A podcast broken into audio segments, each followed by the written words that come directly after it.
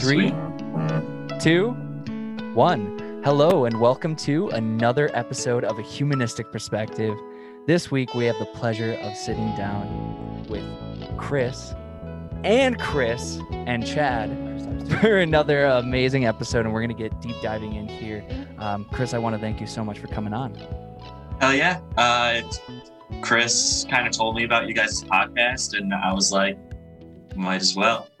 Yeah, of course. So um, I wanted to start with so what are what is your age currently? Where are you at in your life right now? And then maybe let's go way back to the beginning. Let's let's as much as you want your life story share for us. For sure. Uh, well, I'm 22. Uh, I actually just turned 22 last week. Um, Congrats. I was born. Happy birthday. Thank you. I was born exactly one month after the other Chris. before. Now, were you born in Illinois? Like I know you're from the area, correct? Right? yeah. So I was born originally in Chicago. Um, Oh, yeah. so lived there uh, till I was about four. Uh, I lived in River Grove, Illinois, uh, which is like, like right outside the city. Um, from there, I moved to Bartlett, Illinois. Mhm. Um, and then from there, I moved to Montgomery. And then, You were just. Did you actually go to Yorkville with us? so I went to Yorkville Middle School uh, for seventh and eighth grade. That's Yeah, it.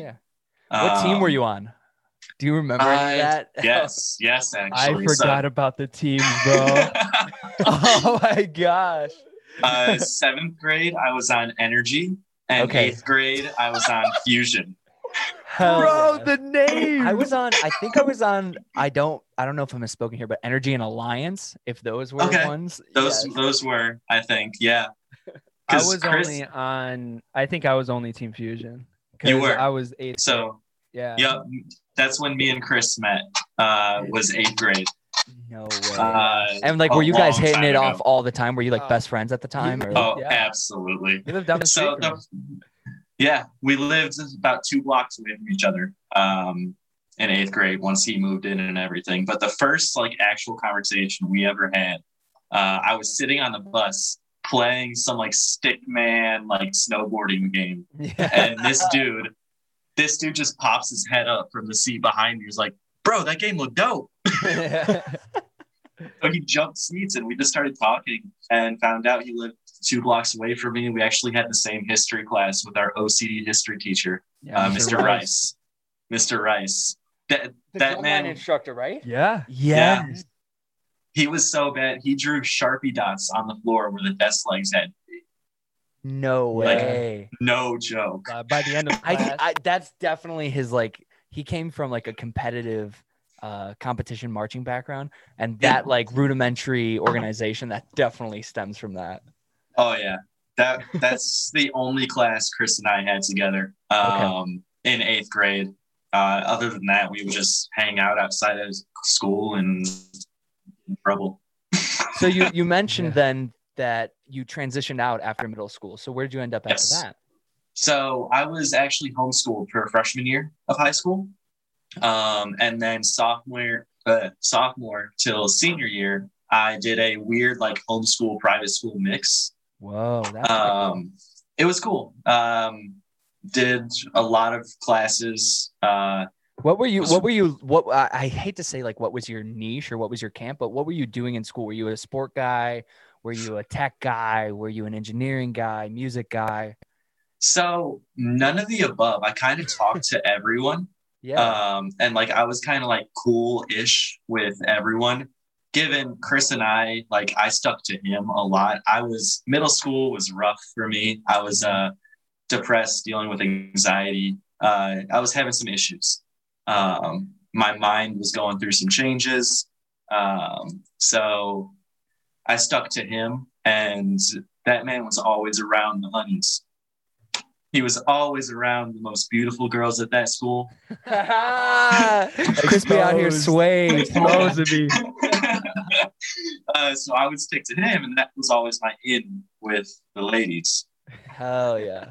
Yeah, you got to be man- the great wingman. Great wingman's gonna also, you know, you're Robin. You are Robin. Exactly. Hell yeah. That man used to rock the uh, the Justin Bieber haircut and everything. Yeah, yeah. And Those then there were the was times. me that had uh, acne and braces. I made some horrible decisions. I wore neon orange high top Osiris's. Yeah, that was Oh, sad. oh, That was- bro. Dude. Uh, Those even a thing anymore? I don't know. probably. I'm sure the brand's around, but who knows what facet that they're living in. Yeah. Like, oh, Cyrus, those were like the shoes to have They were in pricey, middle too. school. They yeah, man, they would be like, "Oh yeah, here's a $85 pair of glossy shoes." Like that's definitely Yeah. the move. Nah, no, exactly. nah. Nowadays I'm like, "All right, where is there a black pair of comfortable shoes that's very Right. neutral?" I wear combat boots all day. So Yeah. So okay. So what do you, what is your title? I'm sorry. We'll get back to middle school, but what is your Yeah. title now? So you're 22. You're living in Ohio. What do you or Hawaii? What do you do? Uh, so I actually uh, a year ago, uh, also as of la- last week, uh, May fifth, um, is my one year in the Air Force. Wow. Um, Congratulations and thank you for our service. Yeah, thank you. Um, thanks for the support. It's been fun. Um, Air Force is definitely the bougie branch. Um, Okay. All right. What? Ma- uh, explain this a little more for me. Elaborate, please. So when it comes to like living conditions um, and like military bearing, um, I guess Air Force is like the most relaxed. Like every other branch, um, Marines, Navy, Army, they have to have an actual roommate in their room until they're in E4 uh, rank wise. I got here and immediately got my own room. I have a full size bed. All I share is a bathroom. I have a full fridge. I got everything all to myself. um, Brilliant setup. it is. It's great. I got everything I need. I bought, or I didn't buy. I got a projector. One of my friends gave it to me uh, for my birthday. So I just have this whole open wall behind me, and I just throw the projector up on there. So. I have like a hundred inch that's so TV in my room. Link it up to the laptop. Uh, um, and then as for what I do, so I'm an analyst. Um, I can only say so much uh, Sure. of my job. Um, it annoys Chris and a lot of my other friends that I'm like, yeah, work was hell. Oh, what'd you do today? I can't talk about it. and and of course that's where like I'm I'm hoping I can I'm just gonna shoot questions and then you you I'm sure you know exactly what yeah, you, you know and you. can't. Yeah. Yeah. Well, so that's the thing. There's certain things that I know I can't talk about. There's certain things I know I can talk about. There's also Sure. a gray area. And at Mm. this point, I'm just too scared to ask about what I can say. Now, Oh, yeah, are you? that's We can submit this if you want to to get it cleared before we upload it. If that's Uh, it'll be fine. Okay. Um, I'll keep it very like brief when it comes to work. Um, Cool. I don't really like talking about work outside of work because I'm there from six in the morning till anywhere between twelve thirty and two in the afternoon, and my brain is just numb by the end of it. Yeah. So yeah, I, I do want to get into sort of how you got. I guess how you found your place in the Navy with wanting to go that track when like you're going through the recruitment process. But Yeah. let's go back to middle school finishing up. You're homeschooling in high school. You're doing a hybrid. What was the private school you were hybriding with? So I was hybriding with Yorkville Christian High School. Okay. yeah, yeah. Um, they were just starting up in my sophomore year in a little warehouse right down the street from YHS. Um, and there, it started out with like maybe 10, 15 people total. And now they have a giant building next to Yorkville Middle School. I've seen it over there. Yep. Yeah. Really? They have that huge building. They have like two, three gymnasiums in that building. Wow. They have a ton of students now. Um, and I visited when I came home on leave around Thanksgiving. Um, I visited there just to catch up with teachers and all that. And it was like cool seeing how much this school has grown because I was there their very first year. And now I'm an alumni from there. And it's like, holy crap, you have a ton of people here now. Like, it, that's that's a beautiful thing to see too is like when when something can grow from a seeding point like that and as you get older you get to watch it mature it's i get that same feeling i think from watching my siblings grow up as well like For sure. Yeah, I get that. Like with being like that first class at the school, it's like the first year I was there, it was cool. Uh, my graduating class from there was five people. wow That was my graduating class. Wow. So, like, year was five people. gym everything it was this. just five of you guys just like hanging out roaming like how, So- what what classes did you take there So at Yorkville Christian, um, being there sophomore through through senior year, um, I don't even remember half of them. I know my senior my senior year was so chill because I had almost every credit I needed to graduate, except for a couple electives and like a couple other basic courses. So I had four study halls my senior year. Mm. I had four hours where I would just chill at the school and watch Netflix on my laptop and work, catch up on homework. And I would mess around with the teachers. Teachers would just take me and my friends to McDonald's and we would do whatever. With a school that small, it's like a family at that point. Like our senior like trip was the owner of the school paid for us all to go to Six Flags Whoa. uh, and we would we were just there messing around, um, all five of us. That's awesome. so, So, that was fun. you graduate. Did you do ROTC or what? What? What was your path? Like, did you want? Did you wait? Is your family a family of service?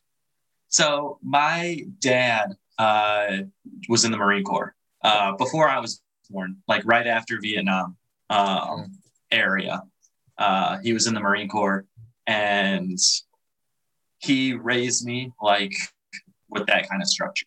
Um, my dad is a very logical man, not a very emotional man. Sure. Great cook though. Isn't, isn't that right, Chris? Oh yeah, his curry rice. Oh, Yes, I love sir. Indian. Curry rice, I man. love Indian. Yes. So it's a man. weird mix of Indian and Japanese. Um, Okay. Because my dad, my dad's half Japanese uh, and half German. That's unique. Where did he grow up? Do you, if you don't So he grew up on like the more southern side of Chicago, I believe. okay. Um, Yeah, And my mom grew up, I think, on the north side of Chicago. That's funny. My parents have a very similar story to that. Yeah, they grew up. Um, I think they met. My mom was 14 and my dad was 16 when they first met. Wow. Uh, Crap. and they got married. They got married when my mom was 16 and my dad was 18. wow. Whoa. That's awesome. Yeah. Congrats to them. and they're still together today. Uh, and now Rolling it's just those two in the house. Uh, now that I'm gone, because I'm the baby of the family. okay. Yeah. You're the youngest. Do you have any other Yeah. siblings? Or? I have two older sisters. Okay. Um, both of them have three kids each. They're both married.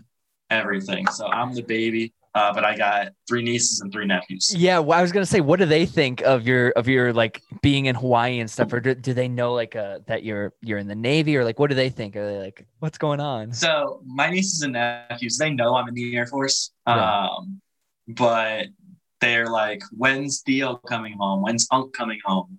And my sisters and my parents are just like, we don't know. Uh, eventually, but not for a while. So, do you have a strict ri- like schedule, or do you have downtime? Like, what is your what's your So- regime look like? My schedule is pretty straightforward here. Um, I mean, I'm up at like four in the morning every day. Um, and I get up, get ready for work, eat breakfast, and I drive to work. I'm there from six in the morning um, until either twelve thirty or two, depending on the day. So because I'm military, I'm allowed to take three days a week where I get to leave work ninety minutes early to work out. Nice, nice. So That's nice. It is. Um, so I normally take those. It, depends on the week. Like this week, I have a ton of meetings in the afternoon. Mhm. Um, so I wasn't able to take one today. I won't be able to take one tomorrow.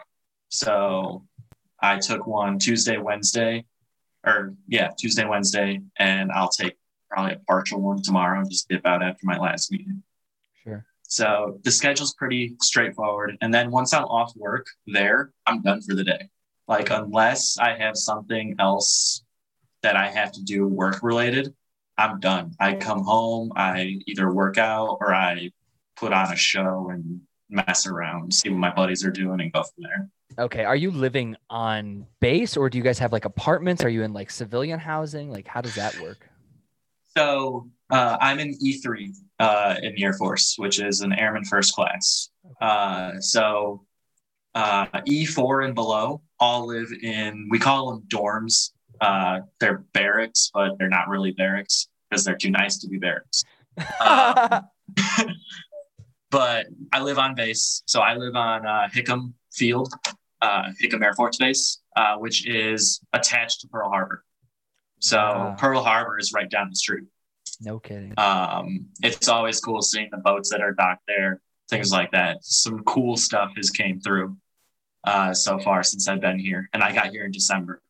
What's the coolest you've seen? Give could you give some examples? Ooh, so the coolest ship that I've seen, uh, it was, I think it was a Spanish ship. Um, and it looked like an old fashioned Spanish ship, but made out of metal. It was weird. So, like, it looked old fashioned. It looked like it had sails. It looked like it had all that, but everything was just metal. Um, and at night, they would light it up with um, like red, green, and white uh, lights at night, so it would look really cool um, at night when I would drive past if I'm going to, like my buddy's uh, room or whatever. Sure. So yeah, that's probably the coolest ship that I've seen over there. Dang, that's sick. So let's go back to like the ROTC transition period, that Yeah. part of your life. So I was never in ROTC. Um, joining the military was actually a very like short notice, like, hey, I'm gonna pursue this type of thing. um, so after high school, I went to Waubonsee um, and got my associates from there. Nice. Uh, I just got a general associates. I was looking into doing criminal justice originally. Um, jumped from criminal justice to automotive technician, from automotive technician to business management. wow. So I just took a whole slew of electives trying to find what I wanted to do. Right. Nothing really stuck out at me. Um, and so after I got my associates, I kind of took a step back and just was working 40 hours, 50 hours a week because I was working at Best Buy at the time. Okay. Um, I worked at Best Buy from when I was 16 all the way until right before I left. So for cow. five years, five years, I worked You my way up. that. I did. I worked my way up. So I started part time, did really well, and just kept going up, uh, making pretty solid money uh, overall, just putting in a lot of hours, a lot of time. Um, and then I was, I took a like a year off, I think, something like that, like a semester or a year. I don't remember the exact timeline uh, after I got my associates from Waubonsee. Um, I was just sitting back and I was like, now what? Um, I toured, uh, what college was it? I toured uh, Northern Illinois University uh, with my parents one day. And I was like, you know, this, as cool as this would be, it just doesn't feel right. Um, and then I was eating dinner with my parents. They were just like, so you need to either find a college or you can, you can look into joining the military uh, it's up to you. And so I started looking into it, looking into that kind of career path. And in that conversation, my dad looked at me and told me that if I joined the Marine Corps, he would kill me. And why is that? He said it was the worst four years of his life. My dad hated them. My dad was not a fan of the Marines. Um, and any Marine that I have met uh, will say the same thing that they hate their life. wow. Uh, it's intense. Marine, it's it's super intense. The Marine Corps is super strict, and given they're great. Like they are super good at what they do. They are all gunners. They are all good shooters. They're fighters. They're insane. Um, they get a bad rap, but some of my best friends here are Marines. That's awesome. So you guys all So- uh, intermingled, all the branches. Uh, so it depends on where you work. Like there's some people that work uh, like strictly with Air Force. If you work on like the flight line, things like that. If you work on the ship, it's all strictly Navy. Uh, me, I work in like a more office type environment where I work with Army, Navy, Marines, uh, and civilians all in the same area. sure. Um, so we all kind of intermingle. So I have friends that are Army, Navy, Marines, Air Force. I have friends in all the different branches. Now, do you have to um, wear? Uh, are you wearing a suit or a uniform at work? Uniform. So I still wear my normal Air Force military uniform, uh, which honestly isn't that uncomfortable. It, it feels like pajamas most of the day. Uh, Nice. Pajamas with a lot of pockets and combat boots. Um, but yeah, so I wear my uniform every day uh, going into work. Um, and that's how you kind of differentiate everyone depending on what they're wearing. at Right. work. It's kind of funny. You see them walking down the hall, and you're like, well, okay, there's a lot of Navy here. There's no Air Force here today, depending on what the branches schedule are. Um, because I essentially, where I work, I have my uh, more civilian chain of command, Mhm. and then I also have my Air Force chain of command. So I'm juggling almost two type of jobs at the same time, but they're all to get mixed together in a way. Sure. So I'll get calls at, from the other side, and I'll get calls from the Air Force, and I'm like, "What do you guys want from me?" What what is what is the difference in task when you're on the civilian side versus the Air Force side? So it depends. Like I have my Air Force squadron, um, which is just like the unit that I belong to. okay. um, and most uh, most people in my squadron work in the same area that I do, or at least a similar job that I do.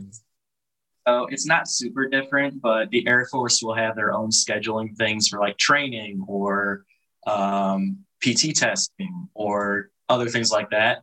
And then on the civilian side, it's the same thing. We have meetings, we have trainings, just different things, and it's balancing those schedules, which they actually do a really good job at. Luckily, That's awesome. um, they it's the communication is very open because it's that kind of environment. They've kind of worked it through very well. Mhm. So your your recruitment officer, who, how did you get recruited? And Yeah. you're told do not join the Marine Corps. Yes, yes. Uh, so I started looking into uh, the Air Force, um, looking into like different jobs, um, into like the computer tech side and stuff.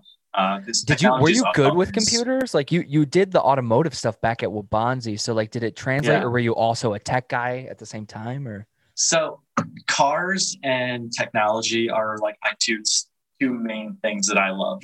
Um, I am a huge gearhead, and technology. When it, I'm a huge nerd when it comes to technology. Did Uh, did dude, get you got- cover- you got blessed, bro. with Yeah, the skill sets that your hobbies are in. That's Yeah. amazing. Did he tell you about Best Buy at all? Yeah. Yeah. He worked there for five years Yes, dude. on the grind.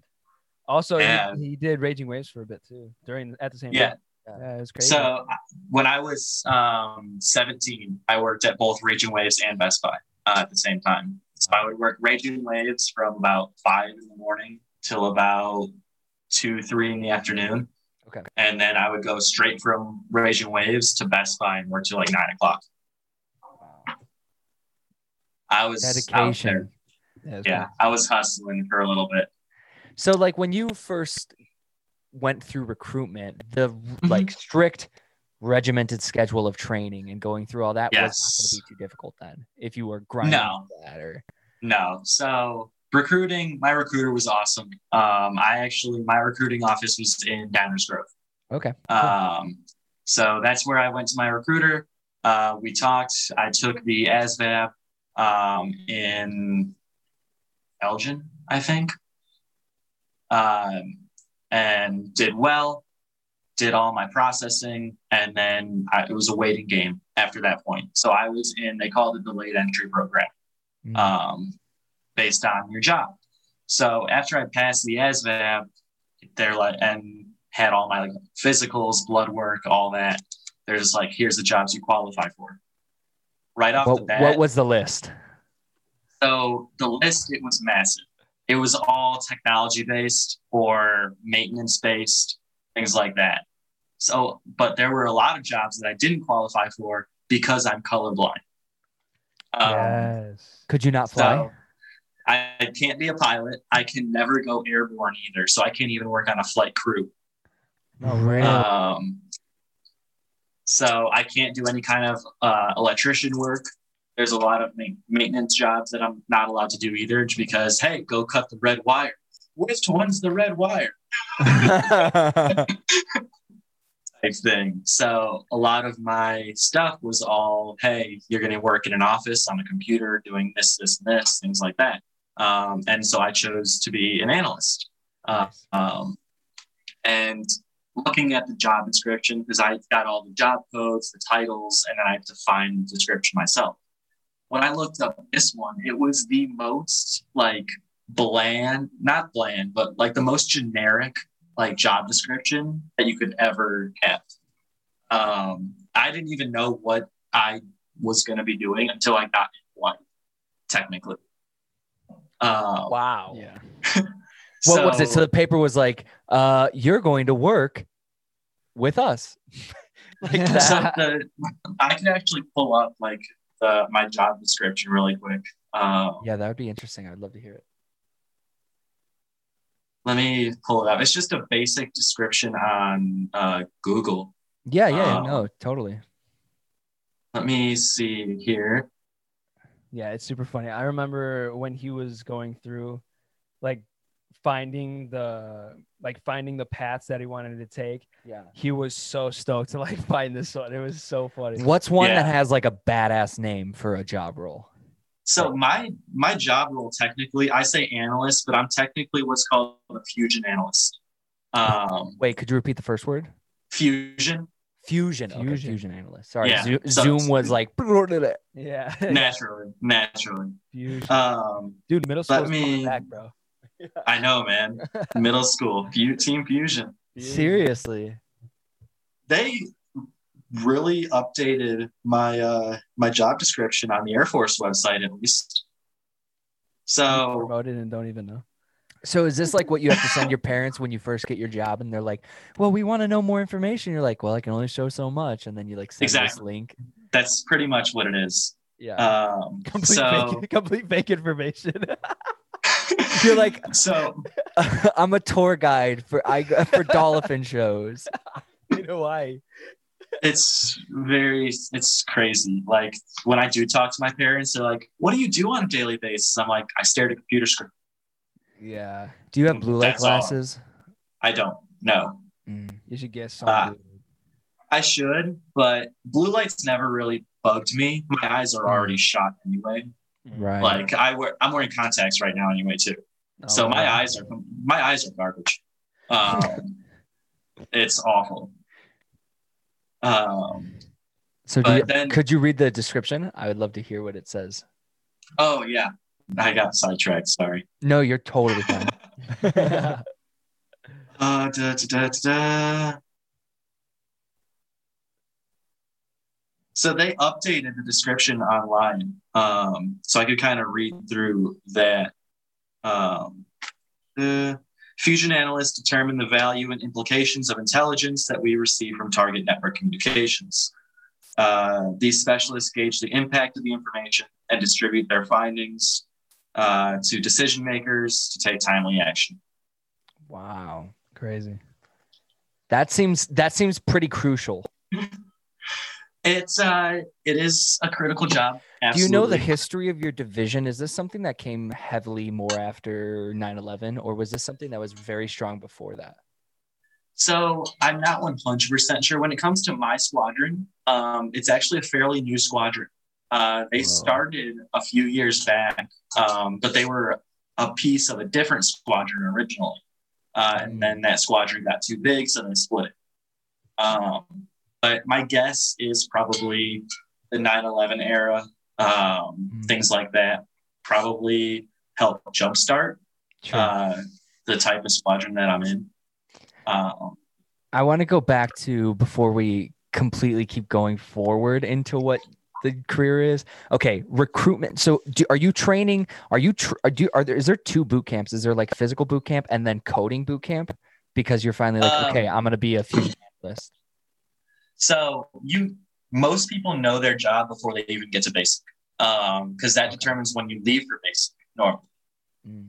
So I knew my job code, I knew my job title, I just didn't know my job. Um, and then I left for basic um, on May third. Yeah, Uh, this was last year. I left for basic on my his birthday. Uh, last year. So my 21st birthday, I drove to my recruiter's office uh, and was like, "Hey, it's time to go, right?" He's like, "Yes, it is." Said bye to mom and dad, and I was gone. They, Um, was that a was that a weird dynamic being that it was your birthday? it was so. My mom actually that day Uh, COVID was a thing still. It was really weird. Yeah. Um, so what my mom did was she had she completely surprised the hell out of me. Um, she's just like, "Hey, I think someone's uh, outside here to see you," and I'm just like, "There's nobody at the door." So I go outside, and a ton of friends, my high school principal, people I work with, the Dang. damn fire department are all doing like a parade past my house Wow. and all the neighbors on my block came out. Uh, they're all holding signs like "Happy Birthday" and "Good luck," those kind of things. Um, and That's, I'm like, that's such a good feeling. I bet. it, it was cool. It it freaked me out a little bit because I'm like, Mom, I told you not to do anything. Oh, that's so me. That's what I would do. I'm like, I literally told her like, Mom, it's just another day. Like my birthday to me doesn't feel like anything's. all. yes, yes. I. That's the day I want to be left alone. Most of the time, yeah, same. Um, and so all this is happening, and then they go around the block, they park, and everyone's like talking, whatever. My sisters brought some food, and we're all chilling. Then I look at my watch, and it's time to go. So I say bye to everyone, drive to Downers Grove. Mom, uh, mom's crying because Yeah. she's sad. Because in basic training, you don't have your phone at all. You have and very she's sending her little boy off. Yeah, on his Exactly. birthday. Oh, Yeah. That's, on on my his 21st birthday. birthday, everything hit, uh, hit her super hard. yeah. Um, I can't imagine. So- and I'm sure you're like, I'm sure. You, how are you feeling? What was your mindset? Because like you're literally about to leave and change your entire life. exactly. So I was excited, but also nervous. Yeah. Um, like it was definitely a weird feeling. Like, hey, I'm going out on my own for the first time ever. I'm going to be in another state. I'm going to be off doing God knows what and God knows where. Mhm. And so I leave. And so I was checked into the hotel um, at MEPS, um, Marine or Military Enlistment Program, something. Uh, so they have a hotel where they keep people that are about to leave. Um, so I'm at that hotel um, May the night of May 3rd and the night of May 4th. Uh, so May 4th, I did all my processing and like signed my final contract, everything. Uh, May 5th, I catch a flight at like 10 o'clock uh, in the morning, me and a few other people that were leaving that day. And so we catch the flight. First flight goes to uh, Dallas, Fort Worth, DFW. Um, and then the next flight goes from DFW to San Antonio.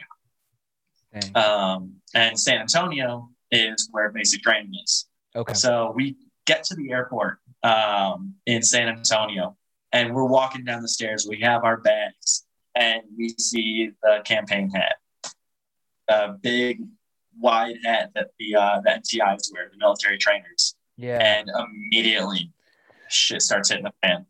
Are they Um, are they are, are they screaming or are they just being like stern at this point? They're they're already yelling at the airport like get in line. Get your phone out of your pocket. Send a text saying you landed safely. Put it in your bag. Turn it off. And don't touch it again. Love all this. Like already yelling. Um then they're like get out this this and this paperwork. We need to see it. And the first thought that crosses your mind when you step foot there is like what did i just get myself into? Yeah. Um, yeah. and wow. it's like you get to the airport it's it was already dark when i got there. Um so it was probably about almost eight o'clock when i got to the airport uh, in san antonio. And so there's buses that come pick us up from the airport to take us to basic training. Um, so we get on these buses we file in and we call it zero night. Um, night zero you get to where you're going to be living for basic training. And I went through COVID basic, so there were a lot of things that were different too. Um, Ooh, let's oh, talk about yeah. that. yeah, so COVID basic, so tons of new rules like you have to wear a mask uh, all the time. Um, your first two weeks, all you really do is stay in the barracks and do very basic train, like minimal training because we're on restriction restriction of movement, pretty much quarantine. And So is this all we when you do- normally are doing like hand to hand combat with partners? Is this normally when you're doing like, you know, a lot of team building activities and like uh, physical training with partners or no? So we still had physical training. Um, there isn't a whole, at least that I know of, there's not a whole lot of partner piece till the end Okay. of basic. Um, because with the other branches like Army, Marines, they have that physical train, they have that combat training, they have all that. Uh, with Air Force, there's not a whole lot of combat jobs. right. Um, so it's definitely more of hey, work as a team, learn the military bearing uh, that you're going to need, learn what these ranks are, learn this, this, and that. Um, while yes, you still have your um, your PT, physical training, still have your strict discipline, your marching, things like that.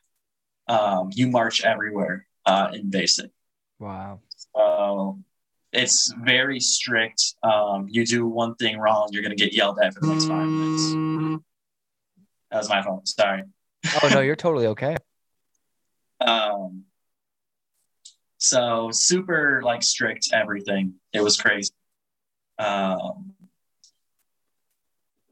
and so basic training, night zero, you're immediately getting yelled at.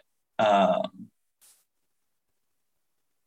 and it's you get to your barracks and you start unpacking your stuff and the MTI is in your face yelling at you the whole time and you you're freaking out and you're like and at this point it's 9 10 o'clock at night Sure. and you're like what is going on why am i here you're you're already like breaking down and starting to have like a panic attack because you're freaking out. Yeah, it's shell Um, shock to the new experience. it is. 100% um, and you're getting everything set up. You don't go to bed until like 2 in the morning that first night. Wow. Um, and then the next morning, you wake up to reveille, which is a sound that makes me want to die. Still, Could Uh, the- what does it sound like?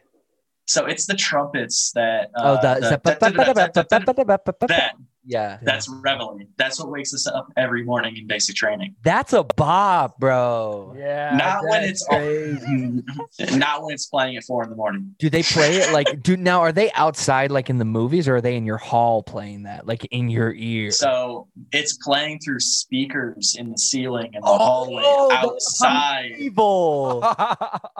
It's playing everywhere on the entire base. Um, So it gets it's everyone- awful. captains and everyone. Like it gets high rank all the way down.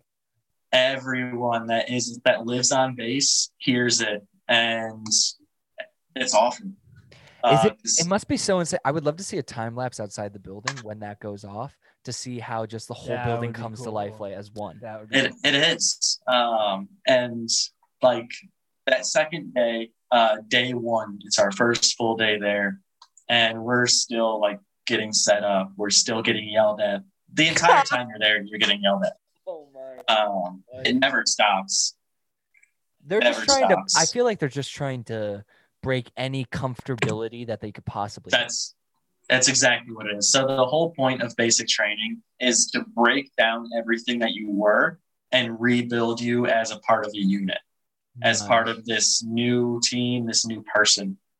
Um, and it's crazy because it works. Like 100%, I am a completely different person than I was when I went to basic training. Um, Chris, do to you the point. you notice that? Like, can, do you think you can notice it at all in in his like d- demeanor or personality? Like, well, he. I mean, yeah, but at the same time, it's like he's still the same friend still- from middle school. Yeah, he's still Chris. He's still my brother. You know what I mean? Because like we've known each other for. I mean, eighth grade. I, don't, I can't even do math like that. Yeah. you know we've it's just so long but i mean he definitely is you know different in a way i mean i'm sure when it comes down to certain uh situations like he'd know how to handle them yeah, you know yeah, yeah. Like his mental processes Sure, are probably yeah, yeah, way yeah. different than that. Absolutely. Everything like with Chris and like with my closest friends, I can turn it on and off. Like I know yeah sure who I can be like comfortable with and be who I used to be. Yeah. Um, but when it comes to like out in public here, or like I'm just meeting someone new, I represent this this branch, this Yeah. organization. So I have to present myself as such, um, which means like stay, keep your composure, be confident, things like that. Uh, so it, I could, you get really good at turning it on and off. Um, And that, that's And probably keep- one of the other things too is situational awareness. Your situational awareness Absolutely. is really good. absolutely, that definitely helps. Um, and turning it on and off like that, it gets exhausting sometimes, um, but it becomes second nature eventually. Mm. Um, so going through basic training um, with COVID especially was super weird. Um, like anytime we marched, we had to march six feet apart from each. That's insane. Really? Yeah, so like in the movies, you'll see they're marching, they're like shoulder to shoulder, Boom. Yeah. they're right next to each other. Marching six feet apart from someone is so difficult Yeah, because you have to keep that distance. And, And so- matching up the the cadence That's of your feet. band, bro. Yeah. Yeah, we get that from marching band back in the day. That's We it's to that way harder. Yeah, it's so difficult like keeping that distance keeping your step in sync with the person in front next to you behind you everything and, And if you get out of whole time. alignment, are you getting yelled at immediately? yes yes so if you uh, get out of step um, you get lit up and or he'll just call you out in cadence um, like there was i messed up in the beginning everyone does but there were some people that would still mess up toward the end um, sometimes. And at that point, he's just like, Pray me, why can't you march? Like in cadence. and and one of my MTIs, uh, one of his favorite sayings, especially toward the end, is like we would mess up like something small, something that we've been doing for weeks, and he's just like, "Why the hell are you guys acting brand new?" and this dude, he was short too. Both, both of my MTIs were short, but they were like well built people too. yeah, dude, yeah, they're, oh, I bet. They're freaking ripped. bet. They're jacked. I bet. They're they're big. They're pretty toned, like very well physically fit uh, guys, but they're tiny. So you get guys like me that are six two, and you have this guy that's like five nine yelling at you, and you're just like, you're short, but I'm still terrified. of you. Yeah. Yeah. Um, so then we have this one week in basic training called Beast Week. Um, it's where it's like a mock deployment type situation. Nice. So we leave our barracks uh, and they drive us to a different like base. And this base, it's much more wilderness type. Like there's woods everywhere. It's just dirt everywhere. You live in a tent and you sleep on a cot Super simulation. super like you're in it. Yeah. Um, and that's where like we do our firearm training, which for Air Force, our firearm training is only a day, one day. Is What are you all What are you guys training on. on? ARs or Uh, so we train on M4s. M4s? Nice. Yeah. Um, and it's fun. The M4 is definitely a fun weapon to mess with. I've gotten to train with it twice. How now quickly because I can you needed- build and take it apart and reassemble? In basic training, that's all I did. So I got really good at it. Hell Uh, yeah. nice. So, because we had our trainer weapons, which um, it's the same thing, but the firing mechanism, uh, Yeah. the actual trigger itself was disabled. Yeah. Uh, and we obviously don't have live ammo in, in the dorms.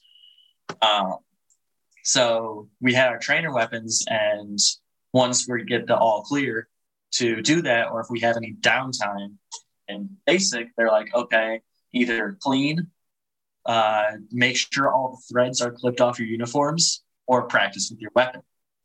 So a lot of us, because it was fun, we would just practice disassembling, reassembling, picking up different positions of like firing, things like that.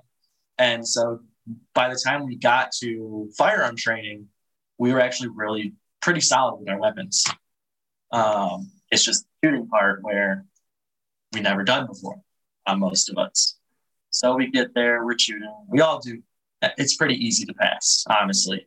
Like they give you a red dot sight with um, in basic. It's pretty Nice. straightforward. Cool. Um, and Beast Week is normally where you get tear gassed. Yeah, I was about Um, to, I was just about to ask, are they still doing that during COVID? During COVID, no. Uh, so they haven't. My flight or Oh. my my unit. So are you saying you gassed. haven't been tear gassed yet? I have never been to tear gassed. Whoa! Is this a rarity? Is this something that veterans and, and, and old senior members are going to be like, damn, your class got it easy? Yep, one hundred percent. Already, already, I've gotten it because people that are, have gone through basic like two years ago, they're already like, "Man, you didn't get tear gassed? What the hell?" Yeah, they're like pissed. They're like, gosh, man, I, I don't know how. I, I guess I'd, it'd be interesting to experience. Were you nervous for that? Did they So tell I you right wanted it. away? I You wanted it. gassed. Yeah, why not? I guess Um, experience the I- full simulation. Right. I went there to get the full experience.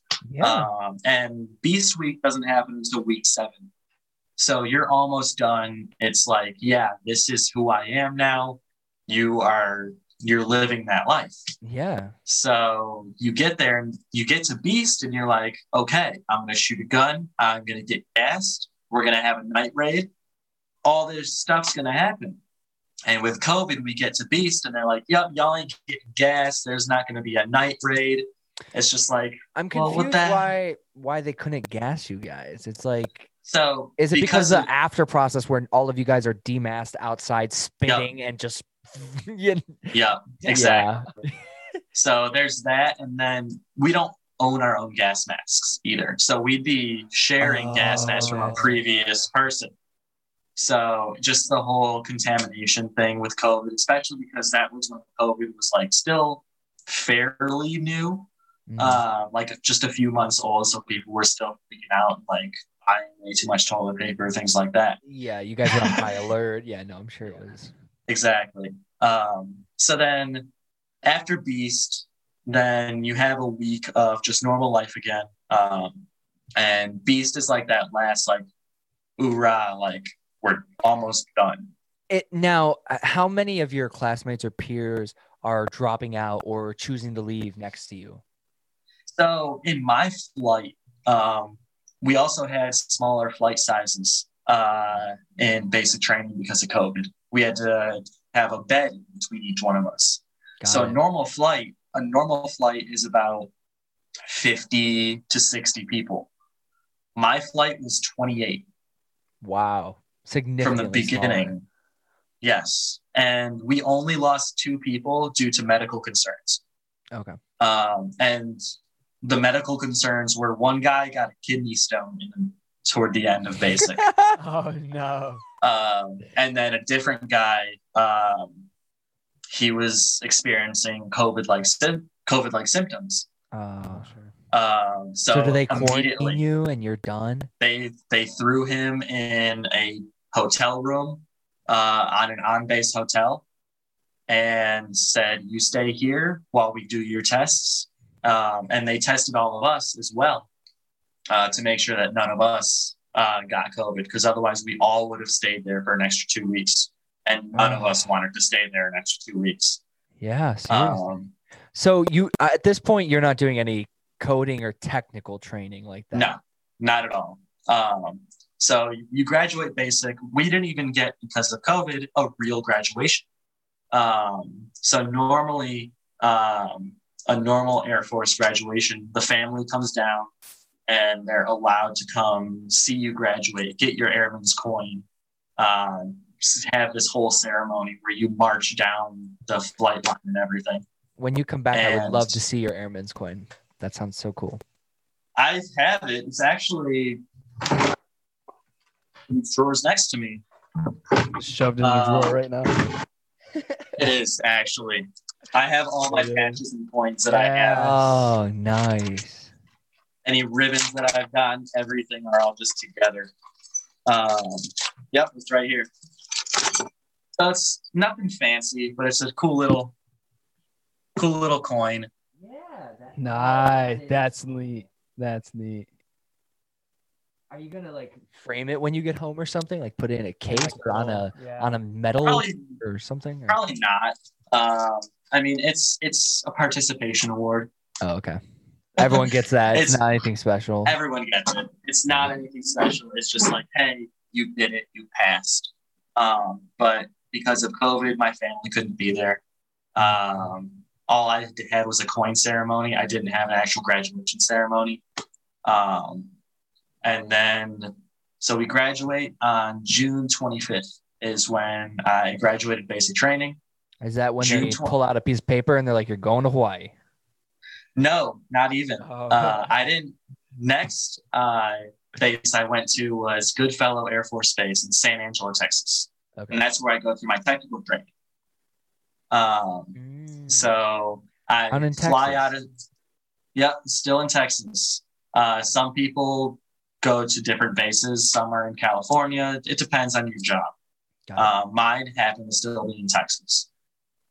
So, bright and early, June 26th, I am flying out of San Antonio uh, to San Angelo and get to San Angelo, and we're on another bus. And I have my phone back, like I'm happy. I text this fool, and I'm just like, "Hey, I'm alive." yeah. Uh, my head is my head is still bald. Everything.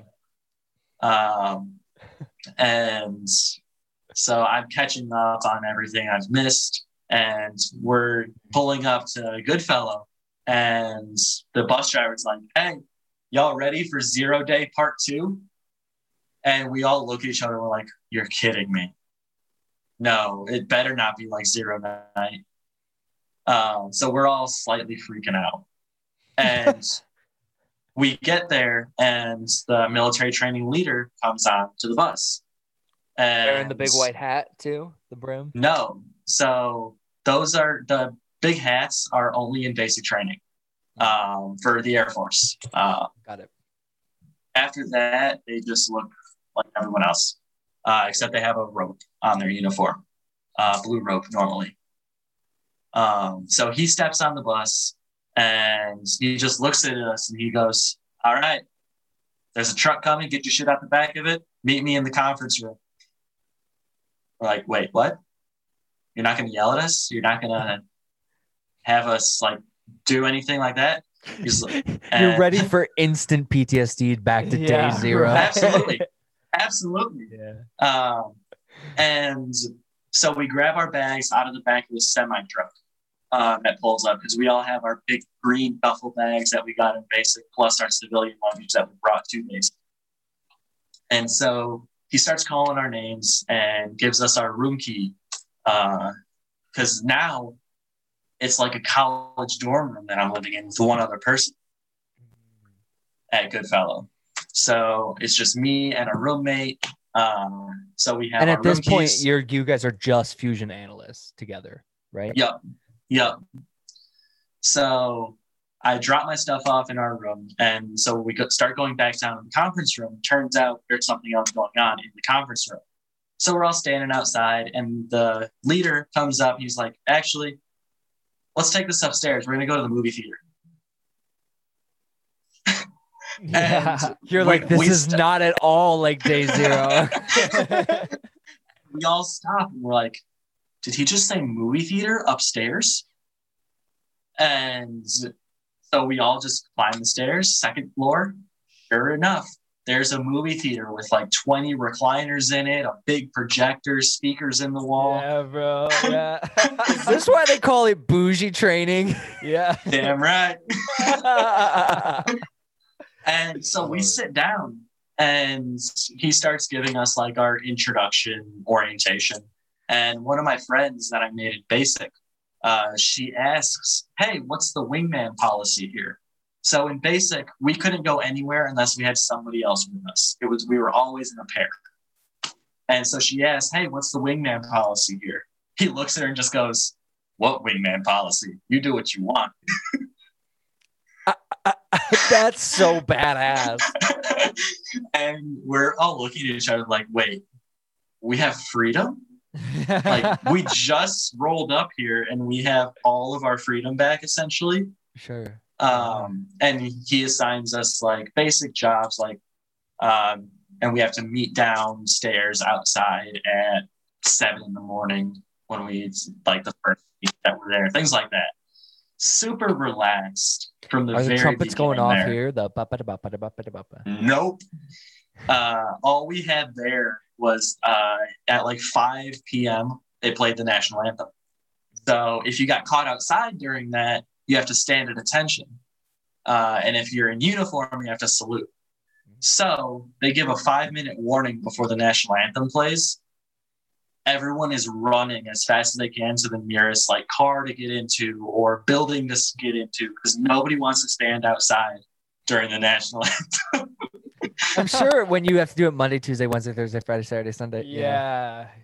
it's all like here, um, the base I live on now, they play the national anthem at eight in the morning uh, Oh, every nice. day. And they play what's called colors at sundown. So if you're outside at of those times, you're standing at attention or you're saluting if you're in uniform. Right. So Wow. everyone, as soon as they hear the five minute warning, if there's a building nearby, they are rushing to that building. I wonder what that looks like outside. Like if you just have like a drone or like just watching, like Are there any noobs that are like, why is everyone running around me? And they're like just standing there. Everyone knows you hear that five minute that's warning, so you're like, cool. uh, wow. it's time. Mhm. Um, but you mentioned drones. Uh, the base, actually, this base, I'm not sure if it's all bases, are no drone zones. Um, we're not allowed to fly drones uh, on Makes base, um, just due to the fact that it could show the location of every building that we have. Then yeah. Now, right. um, being stationed in Hawaii, do you guys have on site? You know how we use like a lot of drone operations now, and that's all done remotely mostly. Are those people Yeah. stationed on boats, or are those people stationed on a base side, like in Hawaii? So it varies. Um, as far as I know, we don't have any drones here.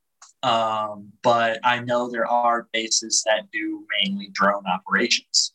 Sure. Um, so they're all at bases, uh, and those are the bases that drone operations go to. Um, but here, the main aircraft that we have here are C 17 cargo uh, Yep. planes and F 22s. 22s. Uh, those are the main two aircraft that we have here um, that are the Air Forces.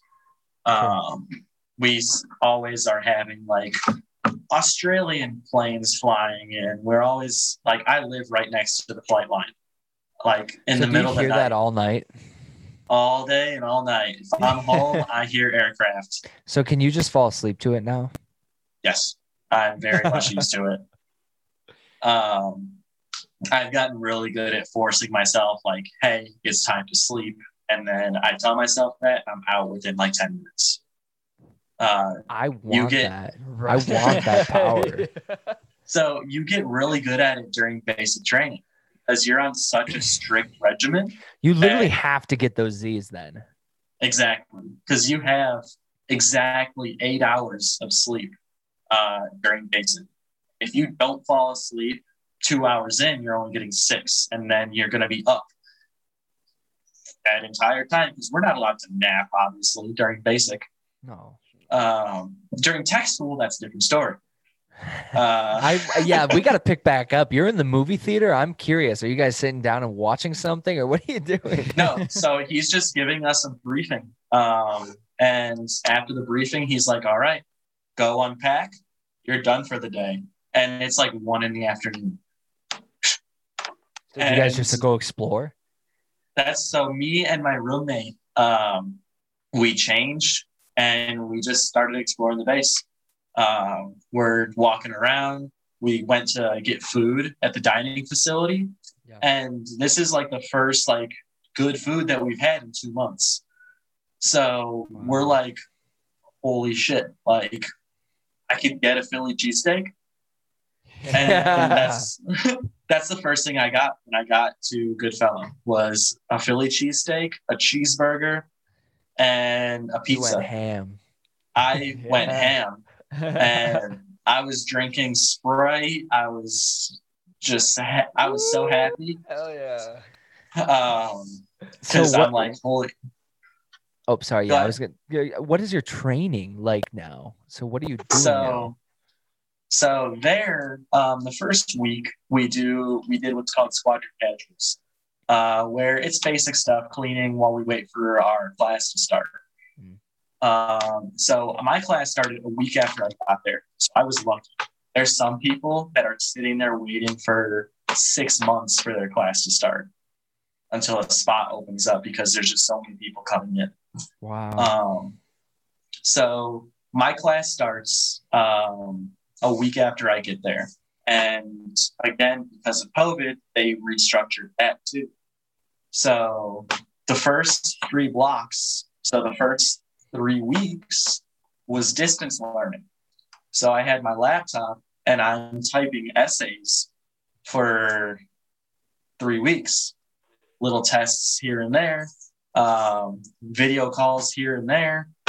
And I'm Essay. So is this just to get your empirical thinking and writing skills further developed? pretty much in order to do the second part of that mission that I heard earlier, which was like you get telecommunications and you have to be able to disseminate that. So like the much. writing is to be able to disseminate. pretty much. Um, so it's about like how to critical think or things like that. Are these Um, fun so essays? Are they military based essays? They're god awful. Um, so you crank them out uh, day by day, and I was done with my essay. So we started at eight in the morning for distance learning, um, and I was done no later than like 11, 12 o'clock. wow. And so I finished my essay. I turned it in. Normally, I would finish like during lunchtime, and I would just turn it in right when lunchtime was over. And the rest of the day, I just messed around. Like I was on call until three every day, but that on call meant that I was playing games on my computer or napping. wow. like, I total different roommate- experience. Oh, absolutely. Absolutely. Me and my roommate both, like, while we're supposed to be in class, like, one of us would just be asleep. And if something happened that was important, we just smack each other, like, hey, wake up. Stuff's happening. And we finish up, and one, we would, it was awesome. Me and my roommate back at Goodfellow, we became good friends. We were in the same class, everything.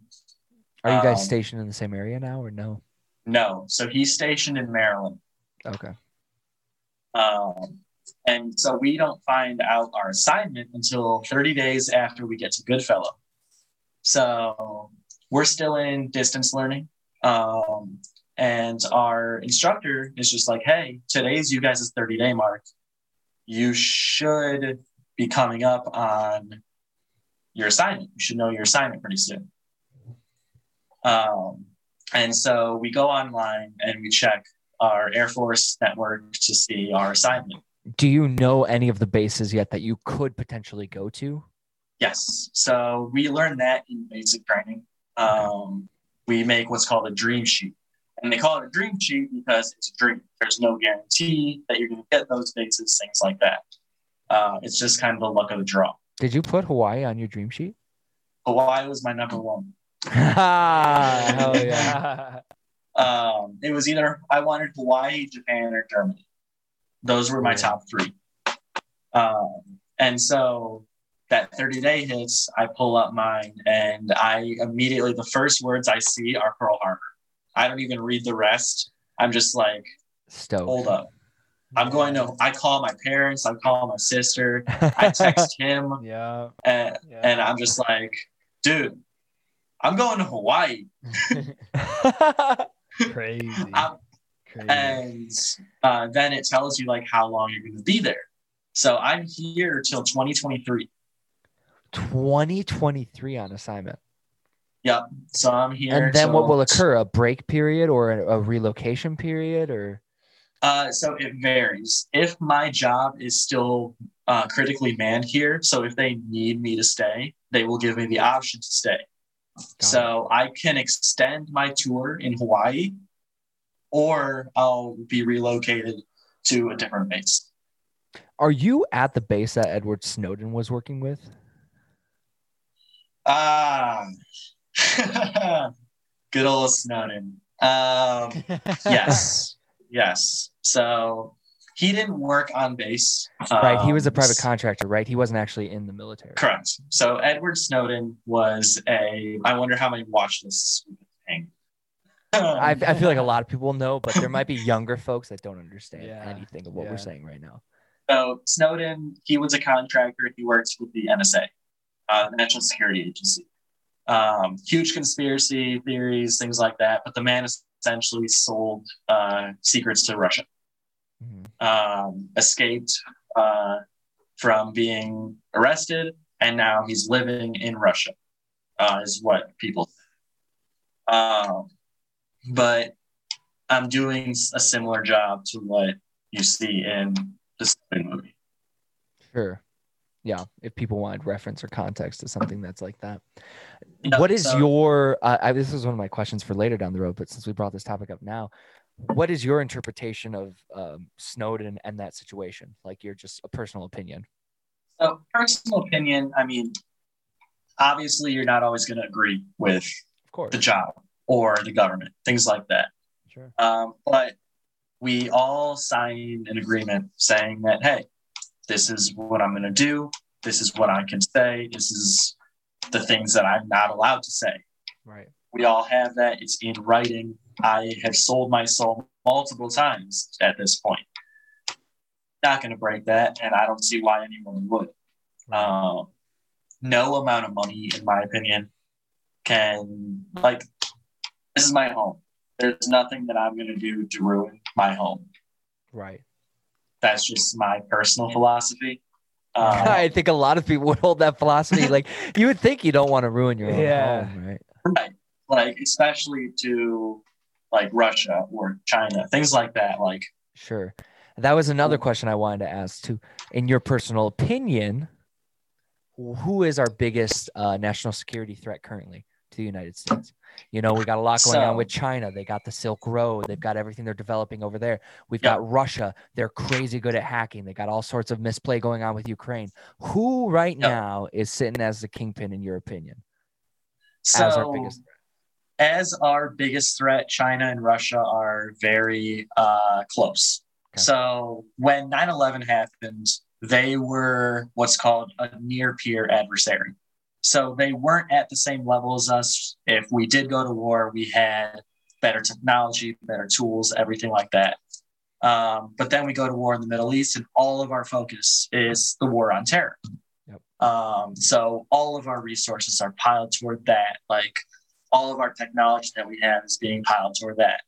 And then finally, we take a step back and we take a look around and we see China and Russia, and we're like, oh shit, they're Mhm. almost the same as us now, if not the same.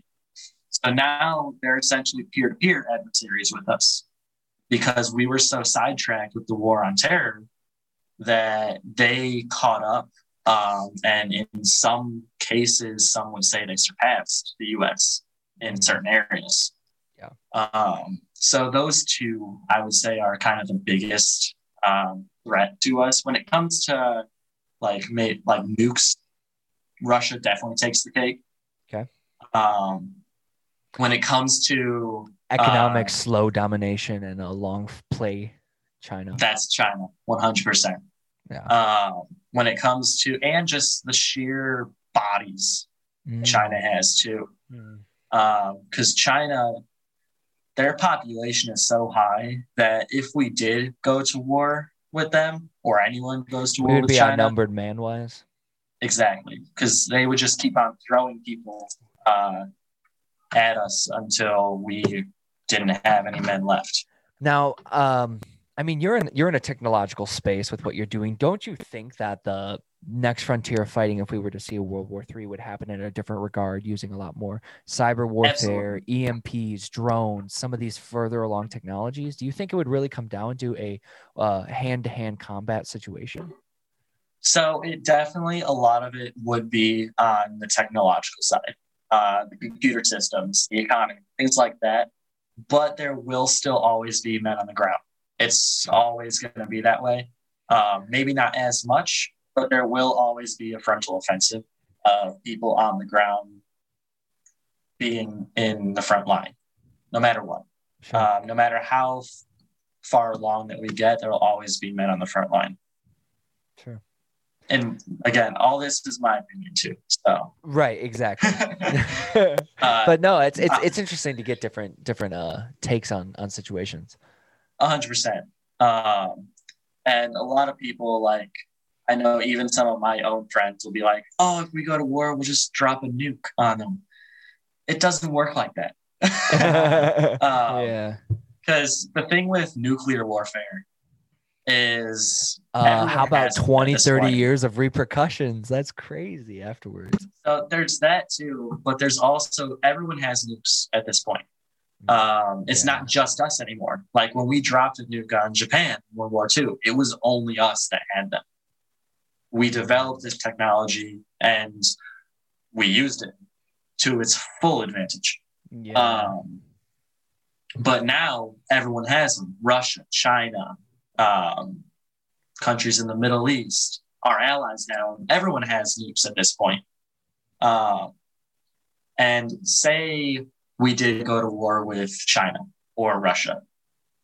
If someone launched a nuke, say China launches a nuke at us, one of our allies will launch a nuke at China Right. and then one of China's allies will launch a nuke Yeah. at that ally, and then one of their allies will launch, etc. So Uh, it's, it's gotten clause- to a point where it's such a uh, it's like such a big power threat game that it will just de- demolish all of civilization as we know it. yeah. it. The planet would- just explode. The so it's the clause of mutual destruction, essentially, um, where one person launches a nuke, we're all screwed, and it would actually, with that much going on, one, it wouldn't. Even if someone, some people did survive the actual explosions, the fallout, it would put the planet in a new ice age, uh, a nuclear winter, because the sun would be blocked out from all the ash and debris uh, that would just be skyrocketing into the atmosphere. Sure. So there'd be no sun, everything would die essentially, and it would just be a barren wasteland. Wow. So that's that that puts an interesting space on it, do you, or spin on it. I wanted to ask you, space race. What do you think of that? What do you think of everything going on there? Um, maybe even talk touch a little bit. Do you know about Starlink and what Elon's doing, and what's your thoughts on that? So when it comes to like the the space frontier, I don't keep up a whole lot on it. Um, what I do know, I mean, space is it has a ton of untapped resources, obviously. Um, but say we do make it to space, um, colonization on Mars, whatever happens, what's going to stop humans from destroying it like they've destroyed the Earth? Right. Like, that's unfortunately, as cruel as this is going to sound, humans are almost like parasites. Mm. We will bend anything we can to our advantage until it's gone Yeah. um, to suit our needs. Let's say we get to Mars or another planet that can have life on it. What's to say that that's not going to happen? Sure. So I wanted to. De- could you define, in the definition of a fusion analyst, was the word telecommunications? What are all the mm-hmm. facets that could be a telecommunication? Is this just radio wave signals? Is this just text messages and SMGing? Is this just phone calls? Is this all of the above? Is this something more like data and coding that I'm not even thinking about? What is that word? And is that a really broad word? So telecommunications is a huge uh, spectrum of things um, because a lot of our technology is always emitting some sort of radio wave. Uh, and yeah, radio waves are part of it, but there's also the data rates of it. Like now, calls can be transferred over Wi-Fi, like this right now Yeah. um, that we're doing. So that is all telecommunication uh, in some way, shape, or form. Things like Zoom, uh, Skype, phone, cell phone call, uh, text message, Snapchat. All of this is some form of telecommunication. So it's a very broad term. Got it. If he says something wrong right now, it'd just be stormed. Like I told feed. Chris before we started, I said, I want to ask such a good question that I upload this and two weeks later I get a notice that it was flagged and Yeah, taken down take down. because that would be such a good story. Like, hey, hey, yeah. we, you know, like we uncovered the aliens. They had to take us down. no, I'm sure you can like see how I'm thinking through the question too. Yeah. To No, make it's- sure it's- I'm not. it's it's brilliant. But I had on I had on two um I had on I've had on a few other military people and I it, all of you guys are very calculated in your analysis and answering of how you disseminate your information that you know. They're hiding shit, bro. I don't even think it's hiding. telling shit. you. I think it's I think it's that I it's that whole thing we talked about about the like uh the cognitive awareness from your position, like of the training you have. yeah. It, it's So it's- cool. It is really. it's a definitely a mixture of things. Um, obviously, yes, we do. There's certain things that I can't say. Uh, so that's why, for any question that you ask, I will definitely be thinking of, hey, throw this information away, but I can say this and just So, uh, fusion analysts are there fusion analysts in the army, fusion analysts in the navy, fusion analysts in the air force, fusion analysts in the you know what I'm trying to get at, like, it- or is it Yeah, just like you're yeah. working just with the air force? So, fusion analyst, um, my job description, job code is an Air Force specific. Uh, however, there are equivalents to my job in the other branches as well. Got it. oh, cool. So it's not just an Air Force thing, but like, like I said, I work with Army, Navy, Marines, etc. And there Okay. are equivalents to what I do that I work with in the other branches.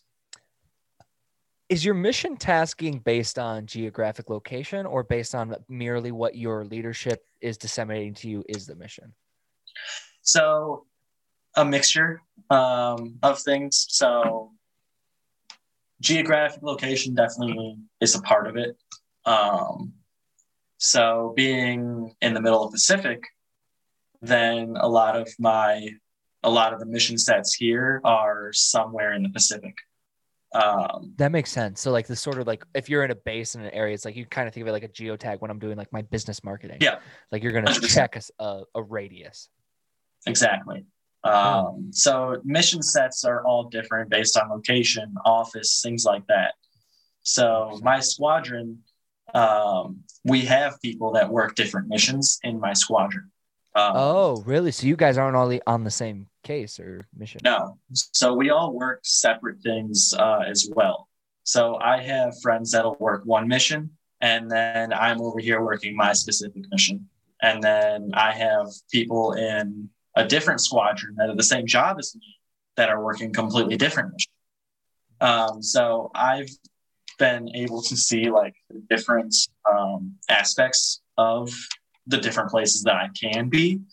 And honestly, I love where I landed uh, with my job um, That's and my mission. My mission, as tedious as it can be, it is a lot of fun. Um, Okay. Now, are you? Is there coding and programming involved, or are you mostly reading things? So it varies. Um, like I'm trying to. I guess I want to ask this in a better way. If if I'm a kid right now, and I Mhm. were to think to myself, I want to go try something like this or do something like this for one of the branches. What types of things should I be working on? Should I be looking at programming? Should I be looking at numbers and and charts? Should I be what are what are some skill sets that you have to like use in your in your decoding process? So I don't code personally. Um, I've never had to code. I don't know how to code. Um, so it varies. Like my job as a fusion analyst, it's we can do so many things because I have friends that do code and they're the same job as me. Um, Interesting. it it all depends on what where we land with our mission. Uh because even since I've gotten here, I've gone through. I got here in December. I'm still learning things, uh, and I'm still Right. doing some on-the-job training type stuff. Um, Do you have And- a, a, a supervisor, a peer, or someone like that that's teaching you as you're going? Yeah. So I have my um, my team on the work side, and I also have my Air Force supervisor. My Air Force supervisor essentially is to make sure that I'm not an idiot, um, that I'm not getting in trouble, not being a moron, and sticking to the values that are for the Air Force.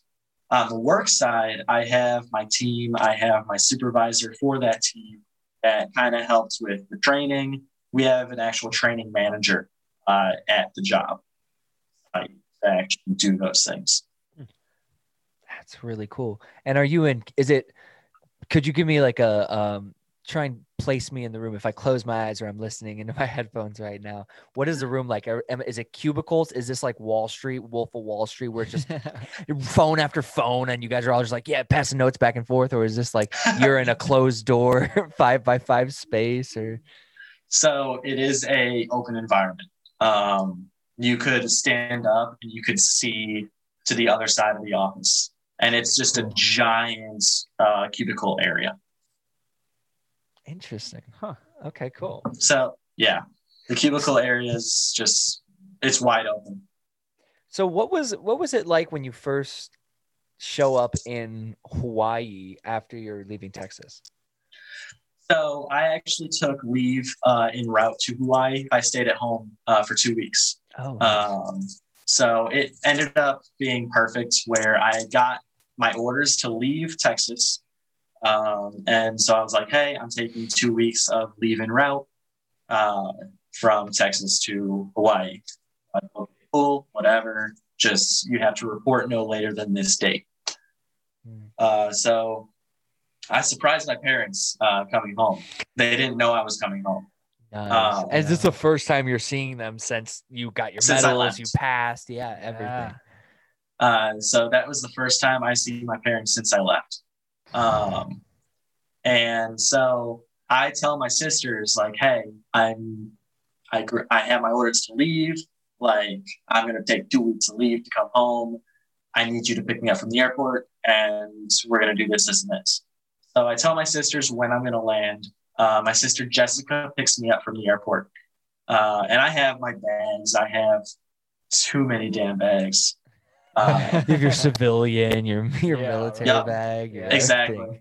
I had three duffel bags and a backpack. Um, yeah, it's a lot of shit that Yeah, we lug is. around because it's my entire life that I've built in Texas that I'm coming and bringing back Yeah. home. Yeah. And then when I leave home, I have I'm transferring my entire life to here now. So I have my sister pick me up and she takes me directly to my other sister's house because my parents were already going over to my other sister's house for dinner that night. Um, so I'm there a few hours before my parents get there. They have no clue that I'm coming home, that I will be home, etc.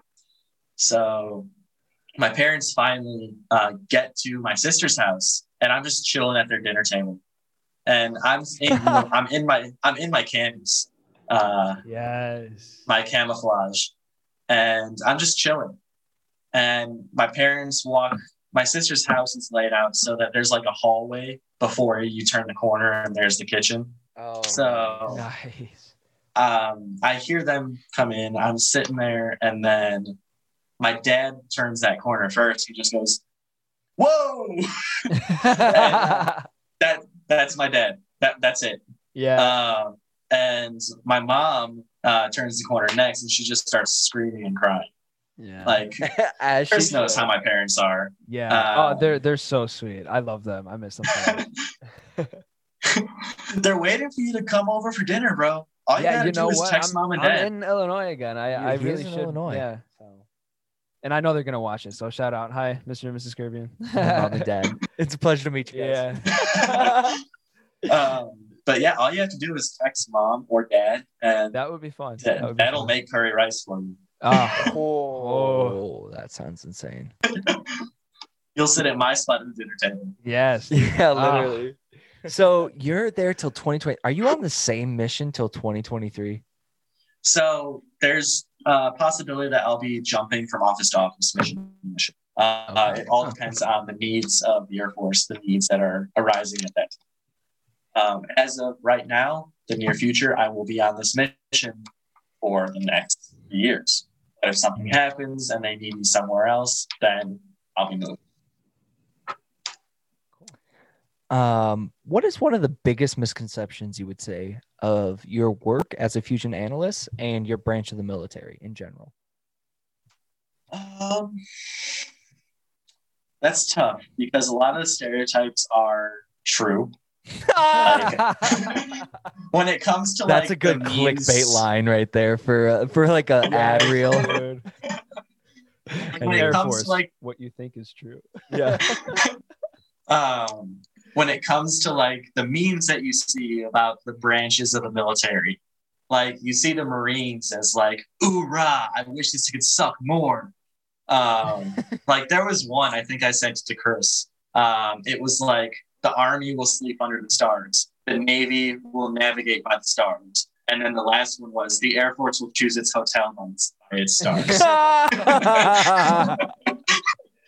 um, and the thing is, that's somewhat accurate. Like my living conditions compared to Army or Marine friends or even Navy friends. I have Air Force friends that live in Navy dorms and they'll come over here to hang out because I just have so much more room. Wow.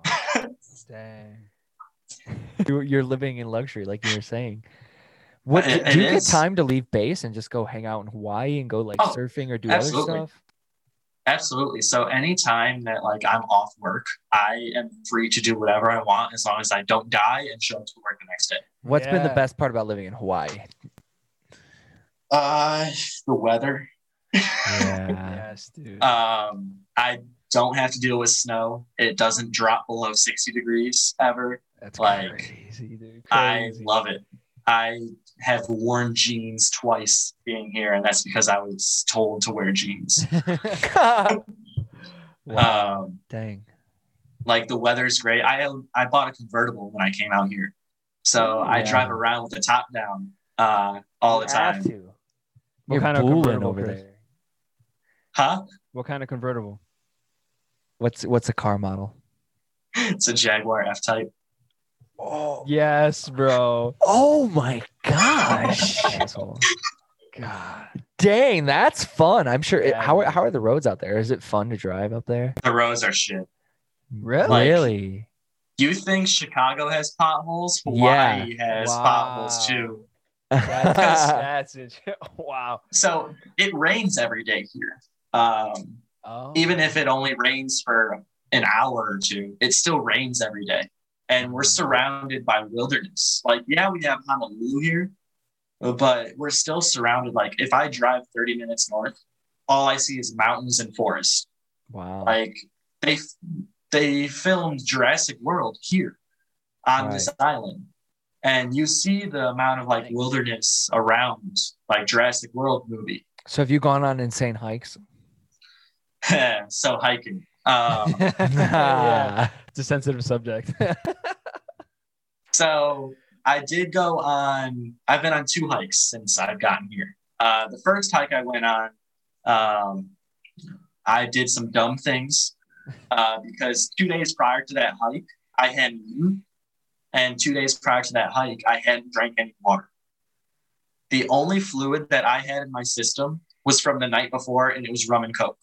Oh, Um, so I'm. I say screw it. I'm going on this hike with my friends. you're so dehydrated before you even start. so dehydrated. I brought one of uh, one full hydro flask is all I brought. Um, and so we start this hike, and I'm going, I'm making it through, and then we get close to the top, and I I'm starting to get like dizzy, things like that, and so I the hike started getting super steep, like you were essentially rock climbing at this point um, for this hike and I lift, I don't lift my leg enough to get to the next foothold. And I bash my knee against a boulder. Oh, Uh, and I ended up needing five or six stitches in my knee. Um, did you sent continue on the video. hike or did you go down? yeah, I was there. I continued up the hike. I was there. Hell yeah. uh, I kept on going up. Um, I made it to like the next plateau where I could like get a good view and be like, okay, I made it up uh, Yeah, to this nice. point. Like I could sit down, I could take a look at my knee and call it a day. I didn't even realize I busted my knee open until I'm walking. So I patch my knee, I feel the rock hit my knee. I look down and I just see white. So I think nothing of it because I'm a white boy. yeah. uh, so I keep going. Um, and then I get to this next plateau and my knee's really hurting. And I look down and it's just pouring blood out of it. Um, and I'm just like, oh, was the white bone? And this is my thought process right in that moment. So I sit down, and my friends uh, went up to the next plateau. Like they kind of just left my ass behind. Um, because I kind of slowed down because I was so dehydrated. I was Yeah. kind of lagging behind. Yeah. So I call my friend, and I'm just like, "Hey, I busted myself." and she's she's just like, "What do you mean you busted yourself?" And it's like, "I'm bleeding." yeah. and we she was with one of our other friends and she just i hear her be like ortiz kirby's bleeding. And they start coming back down um, and i'm sitting there. This super nice indian man gave me a bottle of water and a bandage and sprayed some peroxide on it. He held that with Um, him. He was ready. Oh, yeah. he was ready. Uh, way more prepared than i was. So I pour some of the water on the cut, um, and then I chug the rest of it. He sprays peroxide on it. We throw the band-aid on, and I start wait. I wait for my friends and start hiking back down um, this mountain. Uh, we make it to the bottom, and two of our friends that was that were with us, um, they left. Uh, they went back to the came back to the base, whatever. And my friend Ferris stayed with me. He used to be an EMT. So she's saying, like, let me take a look at it. Um, and she's just like, yeah, you're going to need stitches. I'm just like, I don't need no damn stitches. I never had them before. I'll be fine. Uh, she's like, no, I'm taking you to get stitches. Um, and I'm looking at her like, I'm driving. And she's just like, well, we're going to get stitches and I will steal your keys if you make me. yeah.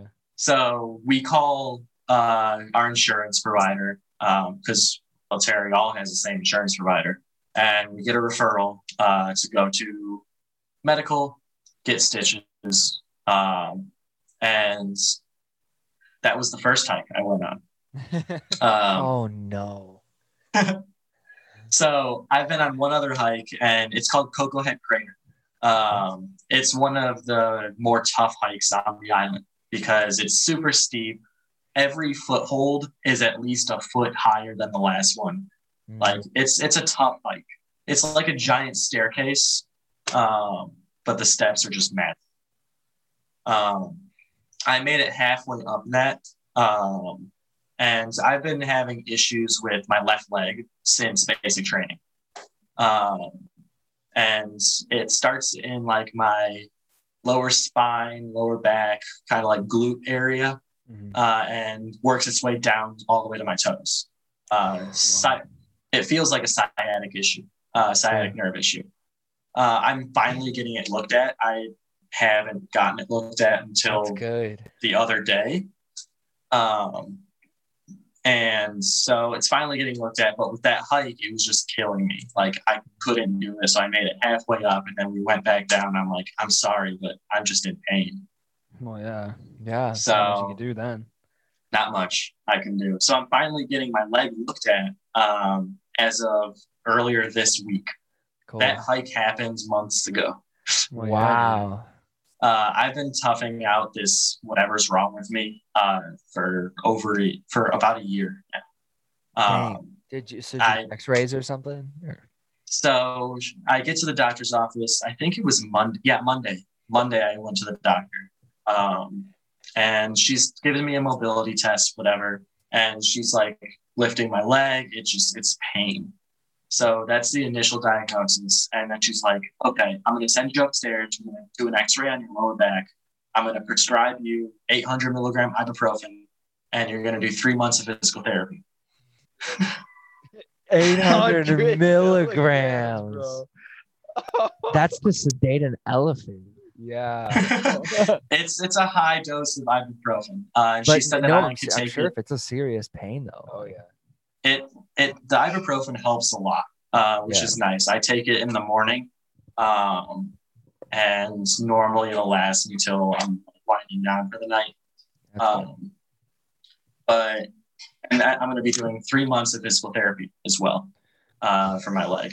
Um, I'm also on what's called a profile, means I they can't force me to run for the next three months, which is kind of nice. There, yeah. Um, Good. And so I actually got the results of my X-ray back yesterday, and as soon as I got them back, I texted him and was like, "Hey, bro, I am messed up." What So- happened? What is it? it turns out um, if this isn't the source of my pain, uh, they said, but turns out my lower spine uh, from like the lumbar area to like my pelvis, vertebrae, all the bones fused together. Oh. Um, and that's not even the source of the pain. Apparently, I was born that way. Um, she said that contributes to why I'm not flexible at all. Um, but the bones in my lower spine, all the bones are just one bone essentially. That's so crazy. It's essentially a birth defect. I was born. Well, it's crazy how you just found that out But now. that's not the root cause of Mhm. the pain. yeah. That's not the cause of the pain. Um, so they said that if the physical therapy doesn't help, then they're going to give me an MRI. Mm. Uh, and I'm scared of doing an MRI because I just feel like I've been driving with my check engine light on and I don't want a diagnosis. right. yeah, you're like, ah, I kind of want to stay in the dark on this one, but you, you never know. Right. Like, finding out might be better in the proactive, you know, in the proactive phase. Yeah. Yeah. But with the MRI too, I'm like, what if they find other issues? Like what happened with my back? Like, what if they find out like something seriously is wrong with my entire skeleton? Like, then what?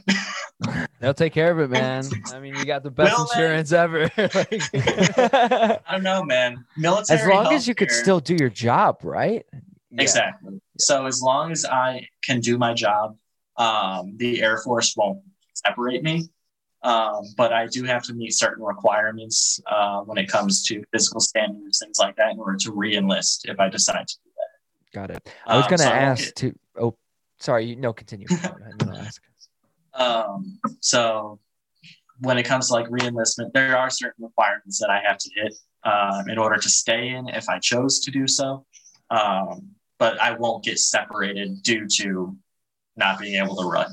Sure. Which As is, of right now. good. yeah. Oh, absolutely. Do you, in your head, trajectory wise, plan on staying in this role, or is there other bigger roles you would like to go on to leadership wise? Um, So my kind of my kind of path right now that I'm thinking of is first, obviously, I'm going to finish my degree. Uh, I'm going to get a bachelor's degree in either some sort some sort of computer science or technology. Nice. Uh, that's the trajectory that I'm thinking of. Uh, after that, I'm going to uh, submit a package uh, to commission as an officer, um, which would mean more leadership, more pay, tons of other benefits. Um, because the officer life is even more bougie than normal Air Force life. Um, So and you would be if- commanding and leading the project teams for what you're doing now, pretty much. to a point. Um, there's no guarantee that I would be doing working in this same area, things like that. Um, but I would hope to be doing something similar, uh, just in a more like leadership role, um, That's cool. which would be cool. If that doesn't work, uh, then I would probably either uh, use that degree to either contract and do a similar job I'm doing now, or apply to work for the uh, FBI or CIA. Nice. Which would be a pretty. I think that would. It would. Uh, I think it would correlate well for an overlap into a retirement into one of those agencies. Absolutely, one hundred percent. how Um, How would you describe the ethic code of the Air Force? So the ethic code of the Air Force is actually really like high.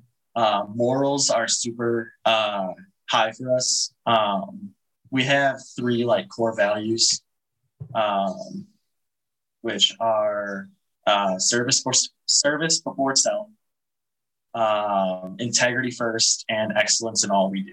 Are our three core values, um, which essentially means have integrity, do what's right no matter what. Um, service before self. The mission, the job, the people come first before your own personal life. Like that's why before I joined, if you saw me up at four in the morning, that means I never went to sleep. Yeah. Um, now I'm up at four in the morning and it just feels normal. Like, I'm up, I'm out of bed, I'm eating breakfast and getting ready uh, for my day. Uh, and I'm just used to that now. Um, and that's just who I am now. Uh, and then excellence in all we do is just don't half-ass anything. Right. So when it comes to values and like morals, Air Force is definitely uh, it's prominent in everything that we do. Um, and they even, depending on the squadron you go to, my squadron is really good at it. Is making sure that our morale is good. Um, like they want to make sure that we're all taken care of, like we're all happy, we're all enjoying our lives and not depressed, things like that. And the resources that we have, if we do get depressed or are anxious, the, the resources are tremendous. They have mental health care, they have chaplains, um, which are pretty much military pastors. Um, and they're 100% confidential. Like you can tell them, hey, I'm going to go do this, this, and this. And they can't tell a soul. Hmm. It's 100. Chaplains are the most gangster people you'll ever meet on a military base because they can't. Yeah. Wow. That's really nice though that they have these sound humanistic and things that we need as humans just as backing boards to deal with life. Absolutely. Like, I I wanted to ask is your project detailing or tasks that you're working on changed based on the recent hackings and cyber attacks that have been happening at the United in the United States? Uh, I'm sure some team has changed. Uh, When it comes to my team, not really. Um, My follow up question is what do you think of all of the recent occurrences? I mean, we had with the wind turbine company, we had Russia and that that cyber attack, and then with recently with the oil company and that going on. Um, what what are your thoughts on all that? So I actually haven't really been keeping up uh, too much on it uh, personally, which is probably something I should keep up on. Uh, but when it comes to the news, uh, my main source of news is all at work, um, and that's on a specific area. Like I don't really fo- like we have teams to focus on those other areas. My area is my area, so I'm filling my head with that background knowledge mainly. So when it comes to like Russian hacking, things like that, I'm just like, okay, I know that there's people on this already, so I don't really have to pay attention to That makes sense. Yeah, you're, really like detail centric on your mission, like Exactly. segment you're focused on. it's it's getting to the point where like there's been a few nights where I wake up in the middle of the night thinking of what I was doing at work or what I need to do the next day, and I'm already halfway through that task in my head. you're just so ready to go. It's it's getting to that point where like the systems that we use at work, I see the entire layout in my own mind, and I'm essentially moving data in my own mind. It's really weird, and it freaks me out so sometimes. cool. That's pretty sweet. I I I don't even I'm curious to see later down the road when I catch up with you again how that experience is going on. If that happens even more, like It probably will, like, because Yeah. a lot of the people I work with, so I work with linguists as well. So people that are trained by the military to speak another language. sure. And so cool, man. I have, Are you decoding Link- audio? Do, will you get MP3s in another language and have to sit there and decode that yourself? some people will. Some people will. Okay. I Uh, love this. I love this. this is so much fun. Oh, this is a good question. Is there advanced telecommunication telecommunication softwares or tools you guys use that the- the civilian market doesn't know about or wouldn't know about? I mean, if there was, I wouldn't be able to say anything about it. hey, I had to try, right? Yeah. yes, I, I get it 100%. Do you guys have like are, are you able to like like do you guys have the ability to like like just tap in anywhere? Like is there like 3D devices that just transfer data or is this is this like is this I don't know. Is this something that anyone could learn, and it's just like you guys just exploit them to another degree? Anyone. So what I do, anyone can learn. Um, it's honestly It's not like you have a special software that puts you above anything else in regards No. to like what you can do. no, not at all. Uh, if you have the right tools, the right stuff, anyone can learn uh, the job pretty. I wouldn't say easily. It does take time Sure. um, to get your mind to think that way. Um, but that's the main thing is getting over your own brain. is the tasking and objectives more more politically driven or more militar- militaristically driven? Like the based on the agenda of which, I guess more. It's a bit of both, honestly. Um, Okay. When it comes to how they assign missions, it's definitely they take all different factors into consideration. Um, it's not like, hey, this happened, so we have to task this.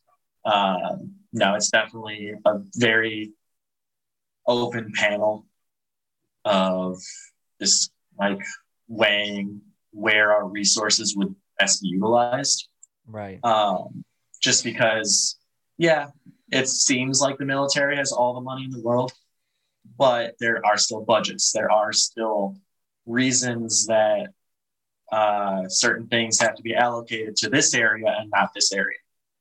Sure. Yeah. It's like so right. You could have you could have ten evils, but which evil is going to be the most worst today? You know. exactly, exactly. Uh, which is why resources are always allocated to certain areas at certain times. Um, to the even the time of year sometimes uh, determines what re- what area gets that resource. So how how do you how do we combat combat adversaries with these similar technologies to what you guys are doing? Because clearly, if we are doing this, there's other countries, other intelligence agencies. Is that something you're worried about on your base, or you're focused on, or is that something you have to ever think about, or do you, you know, are your computers always wiping themselves just to make sure there's no trace or track? Like, how do how do you guys defend against the same things that you guys use? So obviously, yeah, other countries, our adversaries have similar technology uh, to us, um, and there's always different counterintelligence ways around it. Um, that's about the extent that I can touch on that. sure. And counterintelligence isn't something that we're always doing. Is it only like, okay, this specific altercation would need counterintelligence? Or is it So- like virus protection on a computer? We're always doing it. So there's always some sort of counterintelligence because you can have passive counterintelligence, kind of like a firewall on a computer or a virus. It's passive.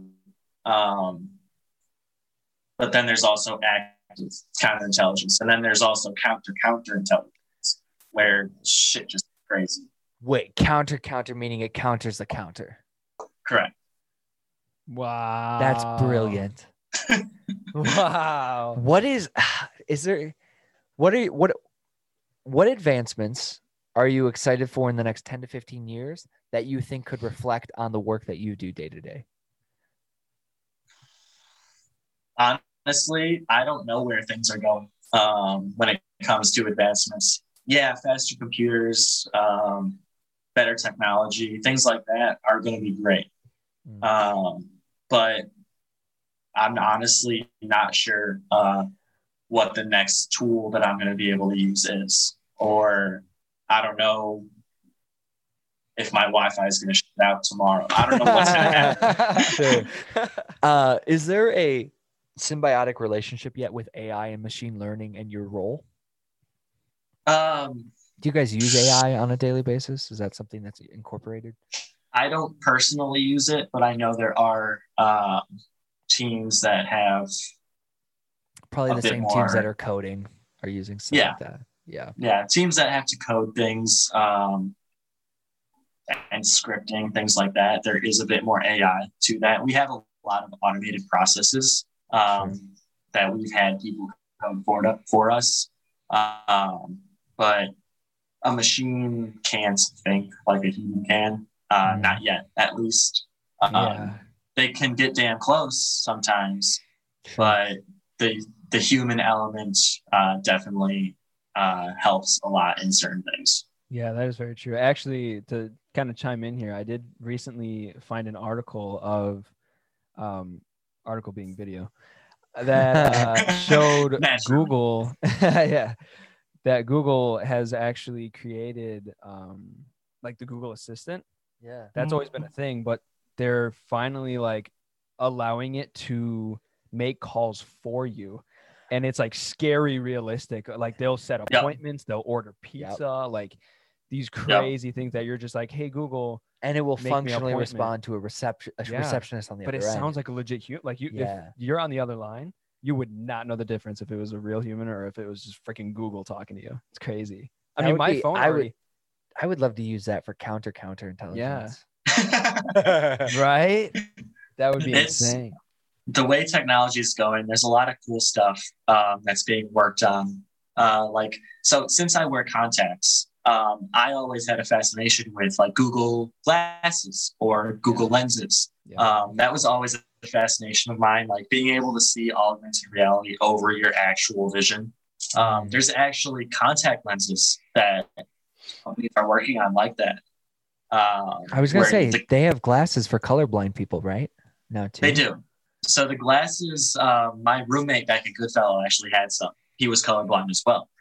Did you use them? I did. So I can see color. I'm not just gray and white and black. I can Uh, see yeah. color.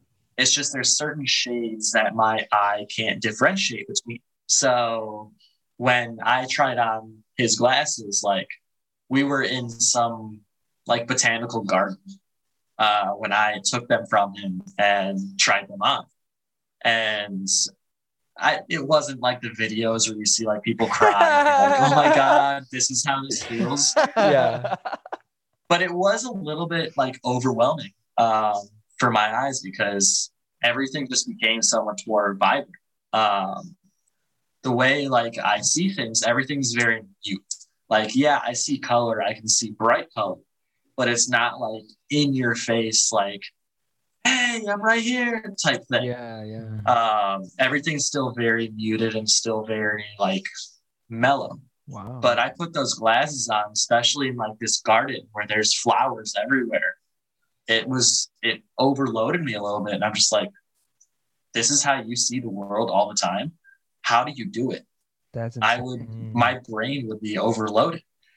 Were you actually able to see the color like that you can't normally see? Like Mhm. So I was able to see like different shades uh, that I normally can't see, and like right, the yeah, transition. you might see like just red, but now you saw Right. red. A B C D. You know, it's like Exactly. It was really weird. Like, because there was this one like blue purple flower. And when I didn't have the glasses on, I see blue and I see what my mind says is purple, um, which is like very pinkish. I have trouble seeing purple. I always have. yeah. Um, but I, I remember when you told on. me that for the first time. Sorry to cut you off, but I do remember. No, you're good. It was Spanish class. It was oral, oral com- it was oral communications, yeah, but it was like half Spanish. Was that with uh was that with Miss Livingston. Livingston? Yeah, oh my that was the God. first time because I was shook. I was like, because we were coloring something, and and I don't remember what. We're, uh, actually, it was the it was a book about me. Like we had a we had an assignment where it was just like every page you had to put like a picture of you or your family or whatever, and you had to like describe it in Spanish. And I was like coloring over the letters or something with purple. And I don't, I honestly don't know how it was brought up, but that's when you told me, and I was like, no, sh- like, you can't see this. I was like, what? like, you think this is Did- blue? That's so crazy. Didn't Miss Livingston get pregnant that year? Yeah, that's when she left. Yeah, yeah, Yeah, she got prego and she was just mean the entire time. yeah. Oh, she, yeah, she had a, yeah, that was a process. But yeah, it was, it was interesting. It was interesting. process. Yeah. Oh, So. I put these glasses on and I was able to see like the purple for one, and then I was able to see the shades of transition into blue. Like, because this Oh, flower, it was so gorgeous. cool. It was beautiful. That's Um, really but cool. I was able to see like the blue turn into purple. Wow. Uh, whereas my regular vision is just like blue, pinkish color. That's so crazy. I always Yeah. like to ask because I I want to I want to wrap up here shortly. I know it's getting it's getting fairly late for us over here. Um, I always ask every Uh, guest. what should you talk about? It's still early. yeah, no, yeah, it's what? It's like it's like five o'clock, four o'clock. five, four o'clock for you, It's maybe. it's almost it's about five forty. Wow. Yeah, it's Yeah. el- almost eleven Yeah, here. it's almost- I, I got a lot of daylight left, dude. Oh man. Yeah, man, you get to still go have dinner and do everything. I mean, I'm still I- I'm gonna eat something because I haven't eaten dinner yet. But Yeah. I probably won't eat the rest of the day, honestly. really, I don't tell me eat a about lot, this. Is this like a breakfast at 4 a.m. and then I'm good the rest of the day type of thing? so I can do that. I do do that fairly often, actually. Insane. Um, I just don't like eat a intermittent lot. fasting. I guess so. I I don't get the urge to eat. I don't get hungry. Like I don't have that response of "Hey, I'm hungry," or if I do, it is very very infrequent. I Um, need those genes. and then he has a crumb when he's full. like so, I you take in breakfast some air and you're good. I eat uh, eggs, Hey, sausage, Mom. and cheese uh, for breakfast every morning. Uh, I meal prep on Sunday, Yeah. uh, so I just eat eggs, sausage, and cheese with some cheese on top of it. Welcome to I make over easy eggs Yeah. and sausage patties every morning Yeah. on the morning. So Yeah. mine is mine scrambled uh, with sausage inside of the scrambled eggs. You like break up the Um, sausage, yeah. You like make a little yep. scramble. Yep. Uh, and I meal prep it Sunday, and I just scoop it out of a bowl, heat it up, and eat that throughout the week. Smart. Um, because I'm, you think I'm gonna cook it four in the morning? Do you even have? A, is there like a mess house or something you can go eat at? So we have a dining facility right across the street, but um, I don't work on base. Uh, so because I don't have access to a dining facility during the workday, I don't eat at the, deep, the dining facility. I get extra pay so I can buy food. Yeah, you just Yeah. stipend yourself for food. Yeah, Yeah. That's smart. Yeah, so we get I get the basic uh, basic allowance for sustenance, uh, BAS. Nice. um, extra on my paycheck, whereas most people that live in the barracks don't get that. They just run across the street. and yeah, use a meal Nice. card or whatever. yeah. Yeah. Exactly. Um, so I eat breakfast, and then at work, I'll just snack on sunflower seeds. Um, literally, I'll protein, good sodium too. Yep. Yeah. a lot of a lot of sodium. yeah, chugging A lot of those, s- those uh, hydro flasks. Yeah. Pretty much, I go through probably two or three a day at work, um, which is good. I need That's the very water. Yeah. Did you Um, need to be day to day? Do you need to be a better writer or a better reader? That's a lot of both, honestly. Um, because just the amount of information that I see on a daily basis, that's why my brain is just off by the time I leave work. Yeah, I'm sure. Like, yeah, you like, there's you don't want to look at anything. You just want to decompress. Mhm. Like I have to put on my brain cells in the morning. That's how bad it gets. Like I get home, my brain cells off. I leave for work, I got to turn them all on again Yeah. because I come home and after work, a lot of times I'll work out um, at least three times a week. And then I'll literally put on some shorts, have no shirt on, and just lay in bed and watch Netflix the rest of the night. No, Nice. because you Um, just go so hard during the hours that you're on. Yeah, man. pretty much that's how it is. Like, yeah, there are days where I will just mess around um, or like take breaks to mess around. And the office is cool with that. Like, there's certain times where we could literally like stop and go just talk with friends. Um, and then really nice. take that break and then go back to work. Is there always work to do? There's never like a downtime. Like, oh, I've completed today's tasks. There's never downtime. There's always some sort of side project that can be done. Um, if you're done with your main task, then you have your secondary and third task. Got it. Um, so that eating sunflower seeds at work. When I do work out, I'll chug a protein shake right afterward. And a lot of times I won't eat the rest of the day after that protein shake. Um, if I don't work out, then I'll have some chicken or maybe a few sausage links or some potatoes and call it a day. And if anything else, then I just snack on some like the rest of the night. Okay. Yeah. I see you. It's it's it's It wouldn't work for me, but I like it. I like it. That's, Yeah, I wish that was it- the case. it doesn't work for most people. Um, like all my friends will look at me and be like, dude, how do you just not eat when you're at work? You're here for eight hours a day. literally. And I'm just like, I just don't get hungry. Like I'm so focused on my work. I think there's you access this like deep state learning space. There's this there's this psychological principle I've been listening to this neuroscience guy talk about, and it's called deep state focus. And it sounds to me almost as if you access that place almost every time you go into work. yeah. Possibly, honestly. Like there's been times like even before I joined the military, um, being a car guy, I was always washing my car because back home I have a 2015 Camaro SS. Well, nice.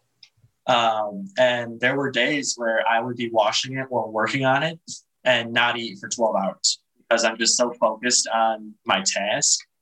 And he's, I've probably told him, or he's probably Oh, been here for some of it, where I'm just so focused on something. Mhm. And he'll look at me and be like, bro, are you going to eat? I'm just like, what do you mean? He's like, spend like eight hours. Yeah, I'm like, I'm hungry. We need to go eat now. and that's there's a lot of truth to that. Because I mean, I know even now with my current position and working with you guys, well, we It's like- really unconventional hours. it is, but it's almost like it's almost like an inconvenience. It's like is. my stomach hurts. It is. I need to eat, but it's like I have things that I need and want to do. You know, so it's It like, is. it's one of those like, okay, we need to get food just so my stomach just stops being Can annoying. survive. Yeah, and it's like I can continue to work, and not Right. See, I don't get that pain. That pain just doesn't happen. Either I, Yeah, that's I think I've just been doing this kind of thing for so long that my stomach is just like, what, screw it. He ain't going to listen anyway. yeah, your stomach's just like, all right, I'm ready to be in starvation like, mode now. Whatever. You know, it's Right. just in its primal instinct. Give me water. Pretty. I just drink water and sunflower seeds at work. And people will see that and be like, what is wrong with you? Absolutely it's, nothing. uncon- it's like a, it's, it sounds like a rock climber, like uh, Alex Honnold and them. Those guys would do Mhm. very similar pattern of routine. Hearty Yeah. protein, heavy breakfast, very light throughout the day, just because they're Mhm. so focused. Yeah. And like, I get on Chris all the time. I always tell him to go to like, go to the gym and work out all the time. Yes, dude. I Um, Thank you. I will. I will get him. To, I will make him come with. And I always Let's am do like it. telling him, When was like, the I'll- last time you were at a gym, my friend? Last time I was at a gym two weeks ago. I went to gym two weeks ago. Remember, I went one day. I think you were supposed to because that was your MMA stuff, wasn't it? Oh yeah, that too. And then you canceled it because of a podcast. these podcasts have been ruining my evening schedules just because like I'm filming these in the evening. It's either in the evening or way early in the morning. yeah. Yeah, I get that. but like, so me, like, I work out here at home. I do either calisthenics, so push ups, sit ups, things like that, or I have a set of dumbbells that I lift with That's good. here in my We room. have done yoga a couple times though. Yeah, yoga, yoga for days. Yeah. I- I'm not flexible. I can't do yoga. That's right, because it's Uh, a thing. yeah, that's yeah. Yeah. Um, so I'll work out here, and afterward, like I've sent him like a three month span of like how I looked when I first started versus like three months later. Yeah. And I was just like, I straight up was like, hey, do you see a difference? Like, I don't really see because I'm with myself like every day. Yeah. Right. Um, Oh, but your So- physique's probably always changing. I'm sure. It's Absolutely. Yeah. it adapts so quickly too. Like, if I don't work out for a week, I ha- see a noticeable difference in like my body versus if I work out three times in one week or more, immediately I start like getting somewhat cut again. My arms are visibly like bigger.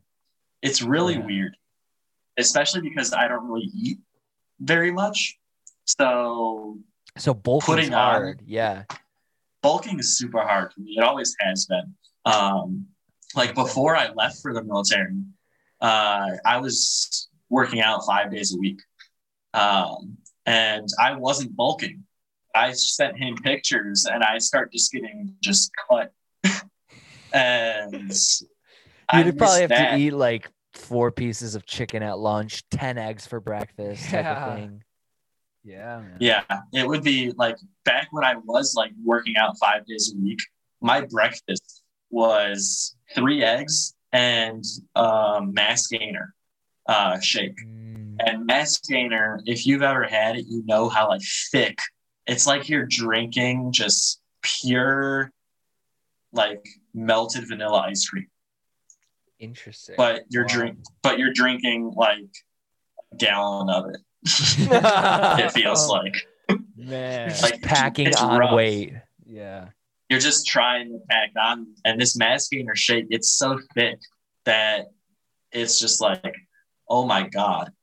And then that was my breakfast. And then I wouldn't eat till dinner because that mass gainer shake just keeps you, I wouldn't have to eat for the rest of the day, Sure. but I would force myself to eat two pieces of chicken for dinner every night too when I was going to the gym that frequently.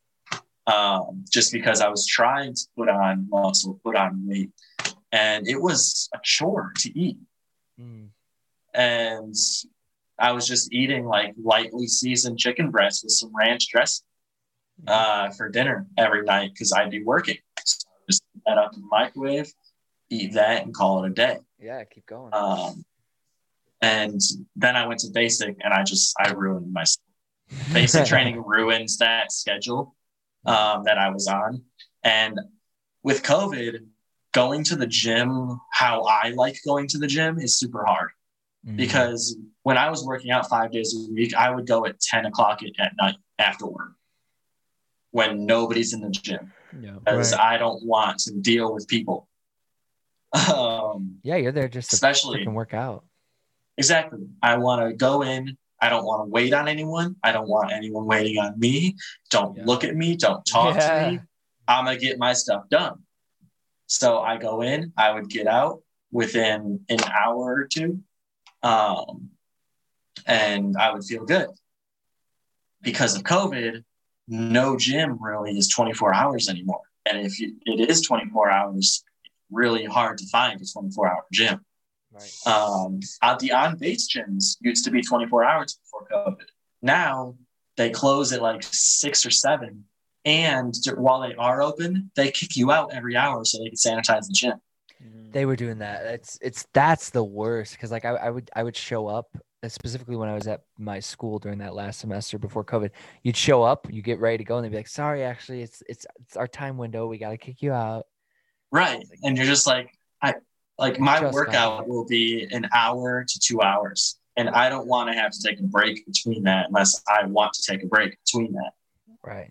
Like, leave me alone. Let me do my stuff and get out of your hair. And then you could sanitize your gym. right. Yeah. Like- right. especially like on a military base too 80% of us are vaccinated now Sure. Yeah. um, so that vaccine like if you're so concerned about us getting it first off let us have our freedom to a point at least don't kick us out of the gym every hour Right. Exactly. let me work out without my mask because working out with a mask is just god awful Oh, it, it, it is difficult. Yeah. It's not fun.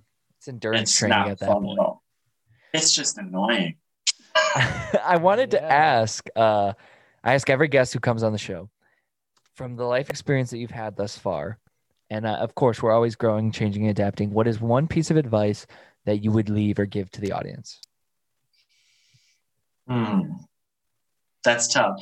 Um, my best advice probably will be to not settle on the path that you're on um, and always push forward for more. Uh, don't get complacent. Uh, complacency is toxic. Um, if you settle down with what you're doing, you're going to get stuck there. Um, pick yourself up, keep going forward, and no matter what happens, at least you're moving forward. You might fail, but at least you're moving forward. Right. That's a great one. Thank you so much, and uh, really appreciated your time today, Chris. I would love to have you on again in the future if you wouldn't mind. We'll run it back. We'll do a part two. Absolutely. Absolutely. Uh, absolutely. Easy. No problem. Me and Chris have a ton of stories. Oh, I, I, I can imagine, man. Just even even this has been so simple to talk with you. Just going back and forth and hearing hearing your mindset mentality. I think it's been quite interesting. So thank you again for the conversation. Yeah, thank you guys for having me. Uh, I'll be in touch. Chris, I talk to you every day. I so. talk to you every day, man. Yeah, I love you, brother. Thanks for joining Love you us. too, bro.